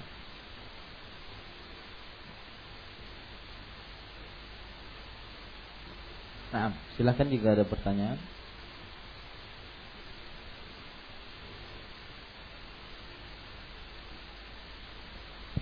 Lah. Assalamualaikum warahmatullahi wabarakatuh. Berkaitan dengan salat, bagaimana salat seorang yang bermakmum dengan orang yang Uh, tidak sempurna wudunya, terlepas dia mengetahui atau tidak mengetahui, sah atau tidak? Terima kasih. Ya, kalau seandainya dia tahu, yang melihat ini tahu wudunya, benar-benar yakin wudu imam tersebut tidak sempurna, dalam artian ketidaksempurnaan membuat akhirnya wudunya tidak sah, yang menyebabkan sholatnya tidak sah, maka tidak boleh kita berimaman dengan imam tersebut. Ya, tidak boleh. Kemudian beliau bertanya, terlepas dari yang berwudu ini, yang imam ini tahu hukumnya atau tidak tahu hukumnya, maka kita katakan ini perkara yang tidak boleh seorang muslim tak, tidak tahu dalam hukum ini. Masa ada orang muslim yang tidak tahu kalau seandainya wudunya tidak sah, padahal dia semenjak balik sudah diwajibkan untuk sholat. Maka tidak ada alasan, terlepas dia tahu atau tidak tahu, tidak ada alasan, tetap saja tidak sah sholatnya dan tidak boleh sholat di belakangnya. Paham? Paham? Atau ada lagi yang disampaikan? Hah? Saya tadi berbicara tentang makmum. Saya berbicara tentang makmum. Makmum kalau tahu imamnya seperti itu, begini, begini, begini. Tadi itu. Sesuatu yang dia tidak ketahui, antum pertanyaan antum gimana sih? Dia pertama kali tahu. Ya, sekarang makmumnya tidak tahu. Gimana? Ini maksudnya gini, uh, mak- yang jadi makmumnya ini terlepas dia mengetahui atau tidak mengetahui, apakah sah, apakah sah sholat di belakang orang yang tidak sempurna wudunya. Orang yang tidak sempurna ini, ini ada makmum, ada imam. Ya. Pertanyaan antum adalah apa sah, apakah sah sholatnya makmum jika berimaman dengan imam yang tidak sempurna sholatnya? Otomatis si makmum tahu wudunya, wudunya. Tidak sempurna wudunya. Otomatis si makmum tahu. Kok antum terlepas dari tidak mengetahui ataupun mengetahui si imam? Di mana? Pertanyaannya nggak klop, paham maksudnya? Nggak klop. Ya. Ima antum katakan, apakah hukum makmum berimam kepada imam yang tidak sah wudunya? Betul? Berarti makmumnya benar-benar tahu ini imam wudunya nggak sah. Paham maksud saya? Ini pertanyaan. Atau Ustaz, si makmum berimam kepada seorang imam yang dia tidak tahu imam itu wudunya sah atau tidak sah. Nah, gitu. Maka tugas kita, kalau untuk pertanyaan yang pertama, apa hukum seorang makmum berimam kepada imam yang makmum ini tahu wudunya imam tidak sah? Kalau makmumnya tahu wudunya imam tidak sah, maka tidak boleh, karena sholatnya batal. Maka kita pun tidak boleh berimaman dengannya. Nah, pertanyaan kedua yang rancu, apa hukum berimam kepada imam yang wudunya tidak sah, tapi makmumnya nggak tahu wudunya ini imamnya nggak sah atau enggak? Ini gimana pertanyaannya? Paham maksud saya? Itu dia. Maka wallahu alam, kalau seandainya si makmum tahu wudunya imam tidak sah, maka tidak boleh kita berimaman dengannya. Adapun kita mas, ini saya contohkan aja biar mudah. Mas Wahyu berimaman dengan Mas Farhan. Mas Wahyu nggak tahu kalau seandainya Ima, Mas Farhan kalau wudu sah atau tidak sah, ya, maka apa hukum asalnya? Hukum asalnya apa? Sah, karena seorang muslim tidak mungkin tidak tahu tata cara wudu, begitu ya. Wallahu a'lam. Nah, ya. Maaf, tentang kentut Ustaz. Uh, apa hukumnya menahan kentut di saat sholat, apalagi itu saat uh, saat saat terakhir gitu Ustaz? Terima kasih, jazakallahu khair.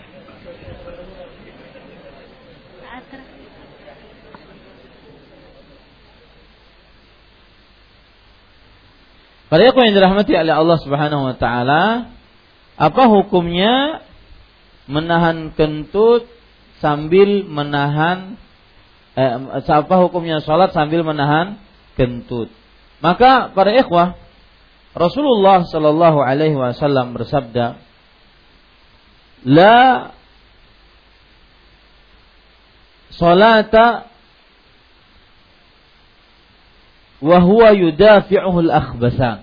Tidak sah sholat seseorang tatkala dia menahan dua kotoran dari dua lubang, kencing dan buang air besar.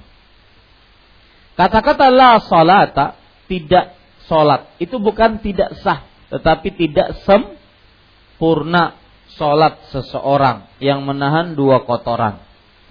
Nah, para ikhwan yang dirahmati oleh Allah, berdasarkan hal ini maka kita katakan dimakruhkan seseorang menahan kentut tatkala sholat, meskipun di injury time, meskipun di saat-saat terakhir, tidak sah, apa, tidak tidak dimakruhkan, tidak dibenarkan, ya, dan mengurangi kesempurnaan sholat. Wallahu alam. Bukan berarti tidak sah ya, bukan, tetapi mengurangi kesempurnaan sholat. Pertanyaan selanjutnya, bagaimana hukum sholat di belakang imam yang berpendapat bahwa imam cukup dengan keyakinan hati saja? Bahwa iman cukup dengan keyakinan hati saja.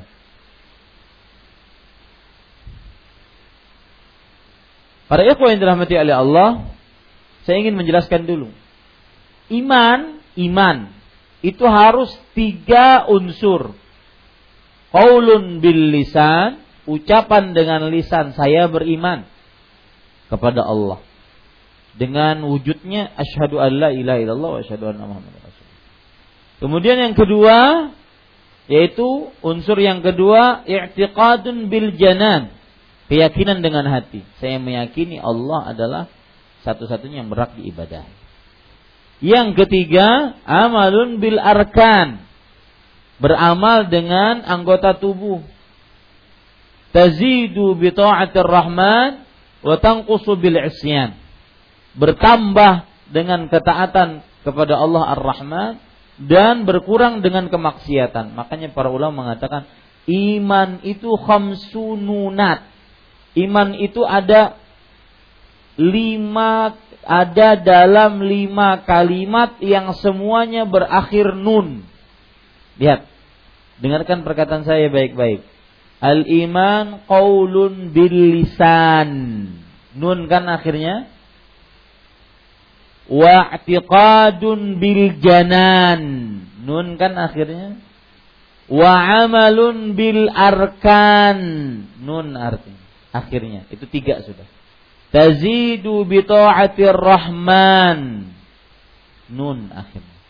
Wa tanqusu bil isyan. Makanya para ulama mengatakan iman itu lima kalimat yang berakhir seluruhnya dengan huruf nun.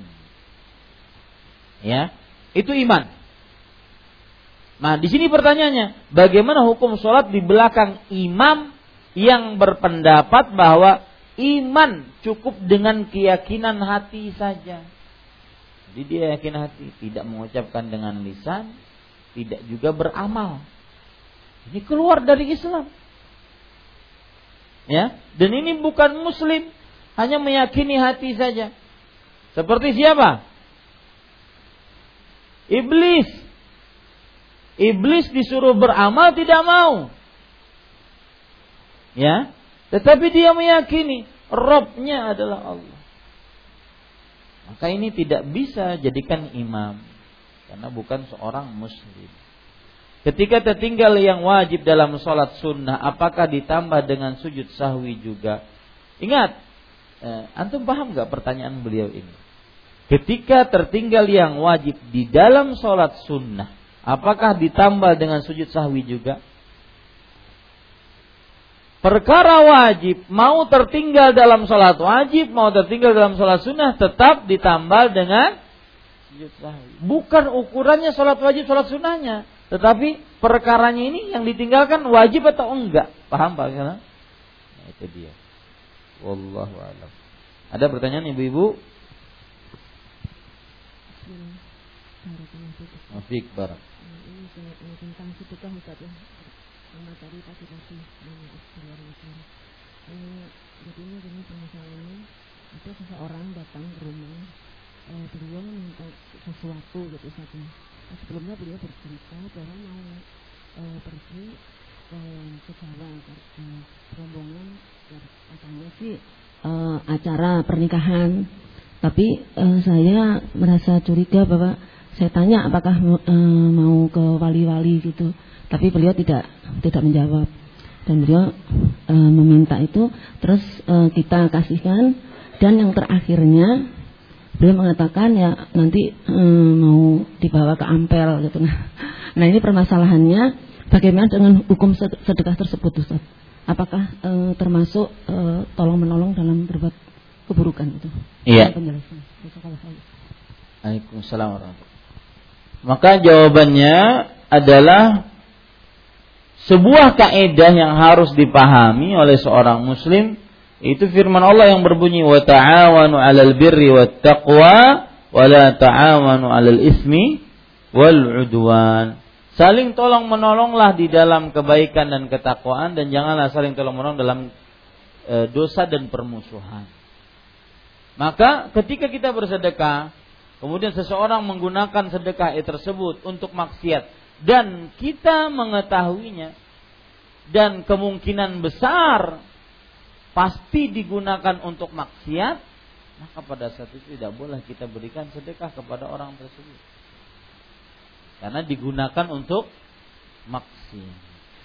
Tetapi saya ingin mengingatkan bahwa harus ada standarisasi bahwa itu maksiat. Ya, jangan sampai kita katakan, ah saya nggak mau bersedekah dengan dia. Karena kalau seandainya dia saya sedekahi, dia akan gunakan untuk maksiat. Maksiat yang dia gunakan untuk apa? Misalkan membeli baju, membeli ini, membeli itu bukan maksiat. Tetapi maksiat adalah meninggalkan kewajiban atau melanggar larangan. Itu maksiat. Nah, yang disebutkan tadi misalkan berziarah kubur.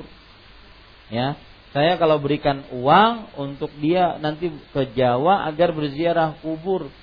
Maka kalau seandainya kita yakin tahu dia dengan uang kita tersebut ke Jawa untuk berziarah kubur dan kuburannya kuburan yang dianggap keramat, maka pada saat itu perhatikan, lebih baik yang kita lakukan adalah menasehati bahwa ketika Anda berziarah kubur dimanapun kuburannya, kuburan dianggap keramat, kuburan tidak dianggap keramat, maka niatkan itu adalah untuk berziarah kubur, bukan untuk meminta-minta kepada orang yang dikubur atau menjadikan orang yang dikubur sebagai perantara. Kalau dia sudah paham, maka kita katakan, kita kasih. Tanggung jawab kita lepas. Kenapa? Karena kita sudah memberitahukan, memberi nasihat bahwasanya berziarah kubur yang syar'i seperti itu. Wallahu a'lam. Apakah benar kotoran binatang atau hewan yang bisa dimakan atau halal, kotorannya tidak najis, contohnya kotoran ayam, sapi? Ini khilaf di antara ulama. Ya, khilaf di antara ulama. Ada yang mengatakan halal, ada yang mengatakan haram. Wallahu a'lam, pendapat yang lebih kuat halal. Kotoran dari hewan yang dimakan dagingnya, seperti kotoran, bukan halal, maksud saya tidak najis, suci. Ada yang mengatakan suci, ada yang mengatakan najis. Saya ulangi ya, ada yang mengatakan suci, ada yang mengatakan najis. Wallahu alam, dia suci, tidak najis. Kenapa tidak najis? Maka jawabannya, pertama, asal hukum sesuatu adalah suci selama belum ada dalil syar'i mengatakan dia najis. Asal hukum sesuatu adalah suci selama belum ada dalil syar'i yang mengatakan dia najis.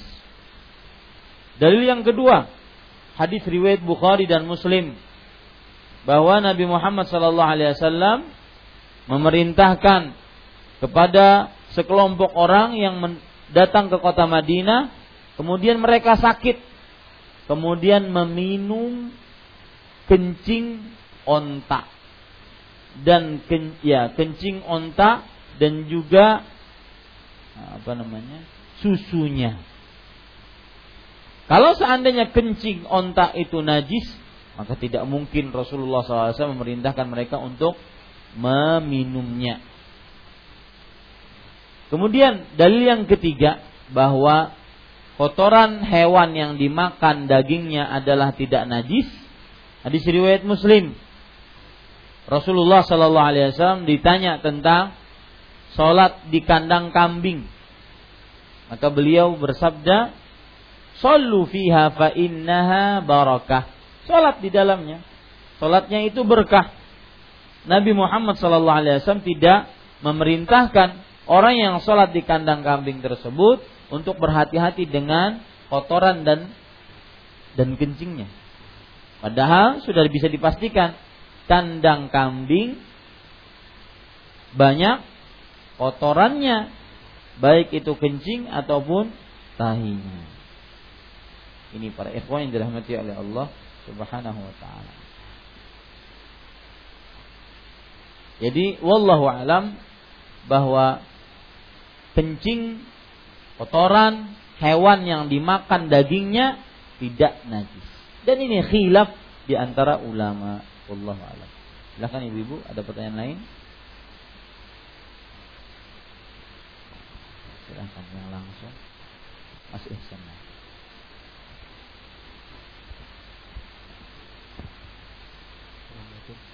Waalaikumsalam. Salah satu syarat balik lima belas tahun, lima belas tahun orang dengan tahun Masehi, apakah lima belas tahun Masehi atau kan Hijriah? Karena ada perbedaan, lima belas tahun itu sekitar lima bulan ya perbedaannya. Sangat signifikan. Ya. Perbeda uh, beliau bertanya, apakah ukuran lima belas tahun untuk salah satu tanda baligh adalah dengan ukuran Masehi atau Hijri? Maka Allahu a'lam, ya, menjadi ukuran adalah Hijri, ya, dikembalikan kepada hukum-hukum syar'i. Hijriyah, bulan-bulan Qamariyah, tahun Hijriyah. Wallahu a'lam. Ibu, ada pertanyaan?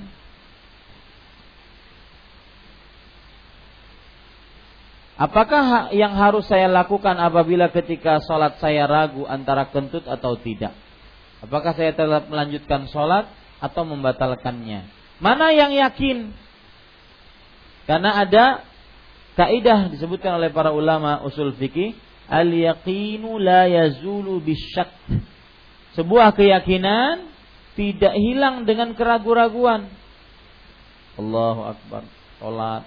Sholat kita tentunya yakin kita sedang ya sudah bersuci, lepas dari hadas. Di tengah-tengah sholat ragu-ragu, keluar kentut. Ambil yang yakin. Mana yang yakinnya? Hah? Mana yang yakinnya? Saya beri contoh deh. Setiap kali keluar rumah jam tujuh pagi saya ingin kerja. Sebelum keluar memakai sepatu, sebelum itu saya berwudu. Lalu setelah itu saya pergi ke kantor untuk bekerja. jam sebelas ya atau jam dua belas ketika mau azan zuhur ragu-ragu.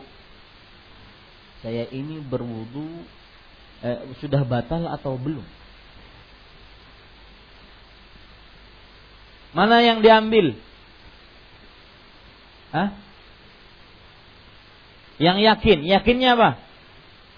Sudah berwudu. Kenapa? Tadi jam tujuh. Antara jam tujuh sampai jam dua belas ya. Belum ada keyakinan bagi saya untuk batal, untuk kentut, nggak ada keyakinan. Paham ini? Maka ketika jam dua belas saya ingin sholat zuhur, saya berpikir ambil wudu lagi nggak ya, batal nggak ya? Mana yang yakinnya? Tidak, tidak batal, karena sudah tadi. Nah, beda hal dengan kasus jam tujuh sebelum berangkat saya tetap wudu, jam sepuluh saya kentut, yakin saya kentut. jam dua belas ragu-ragu. Iya, ada seperti itu. Ragu-ragu, batal atau belum? Maka ambil yang yakin. Yakinnya apa?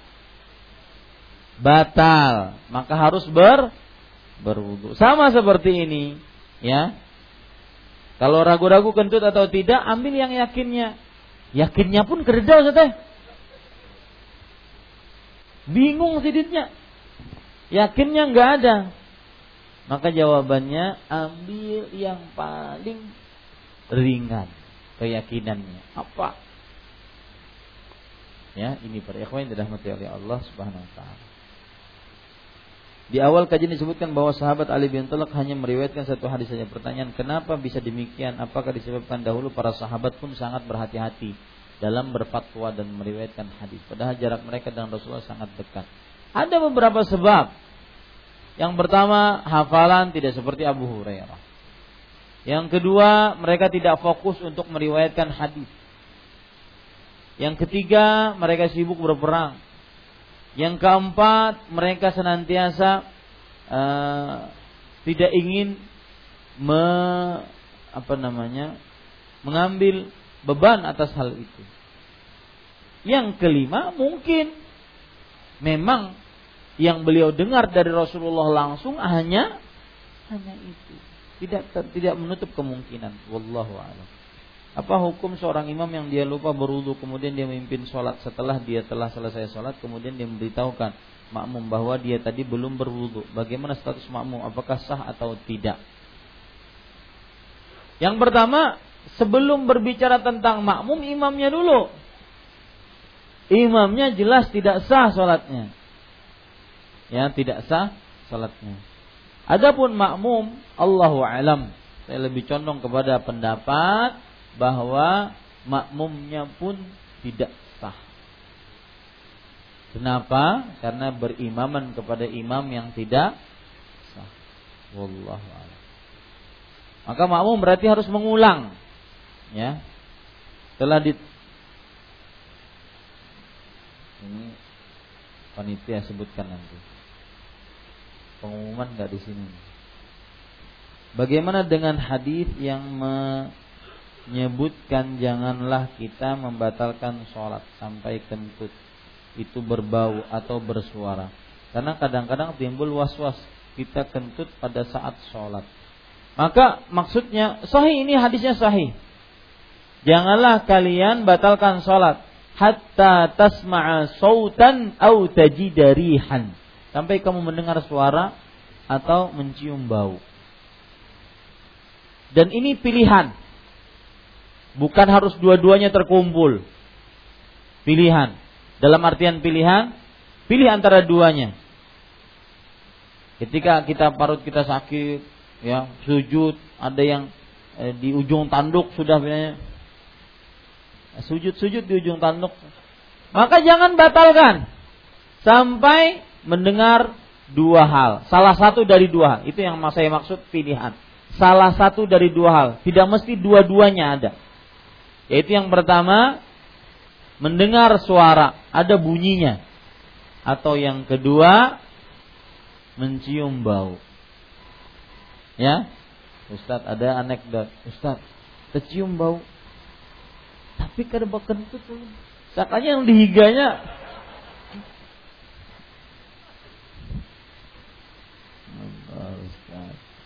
Ya, cukup kiranya.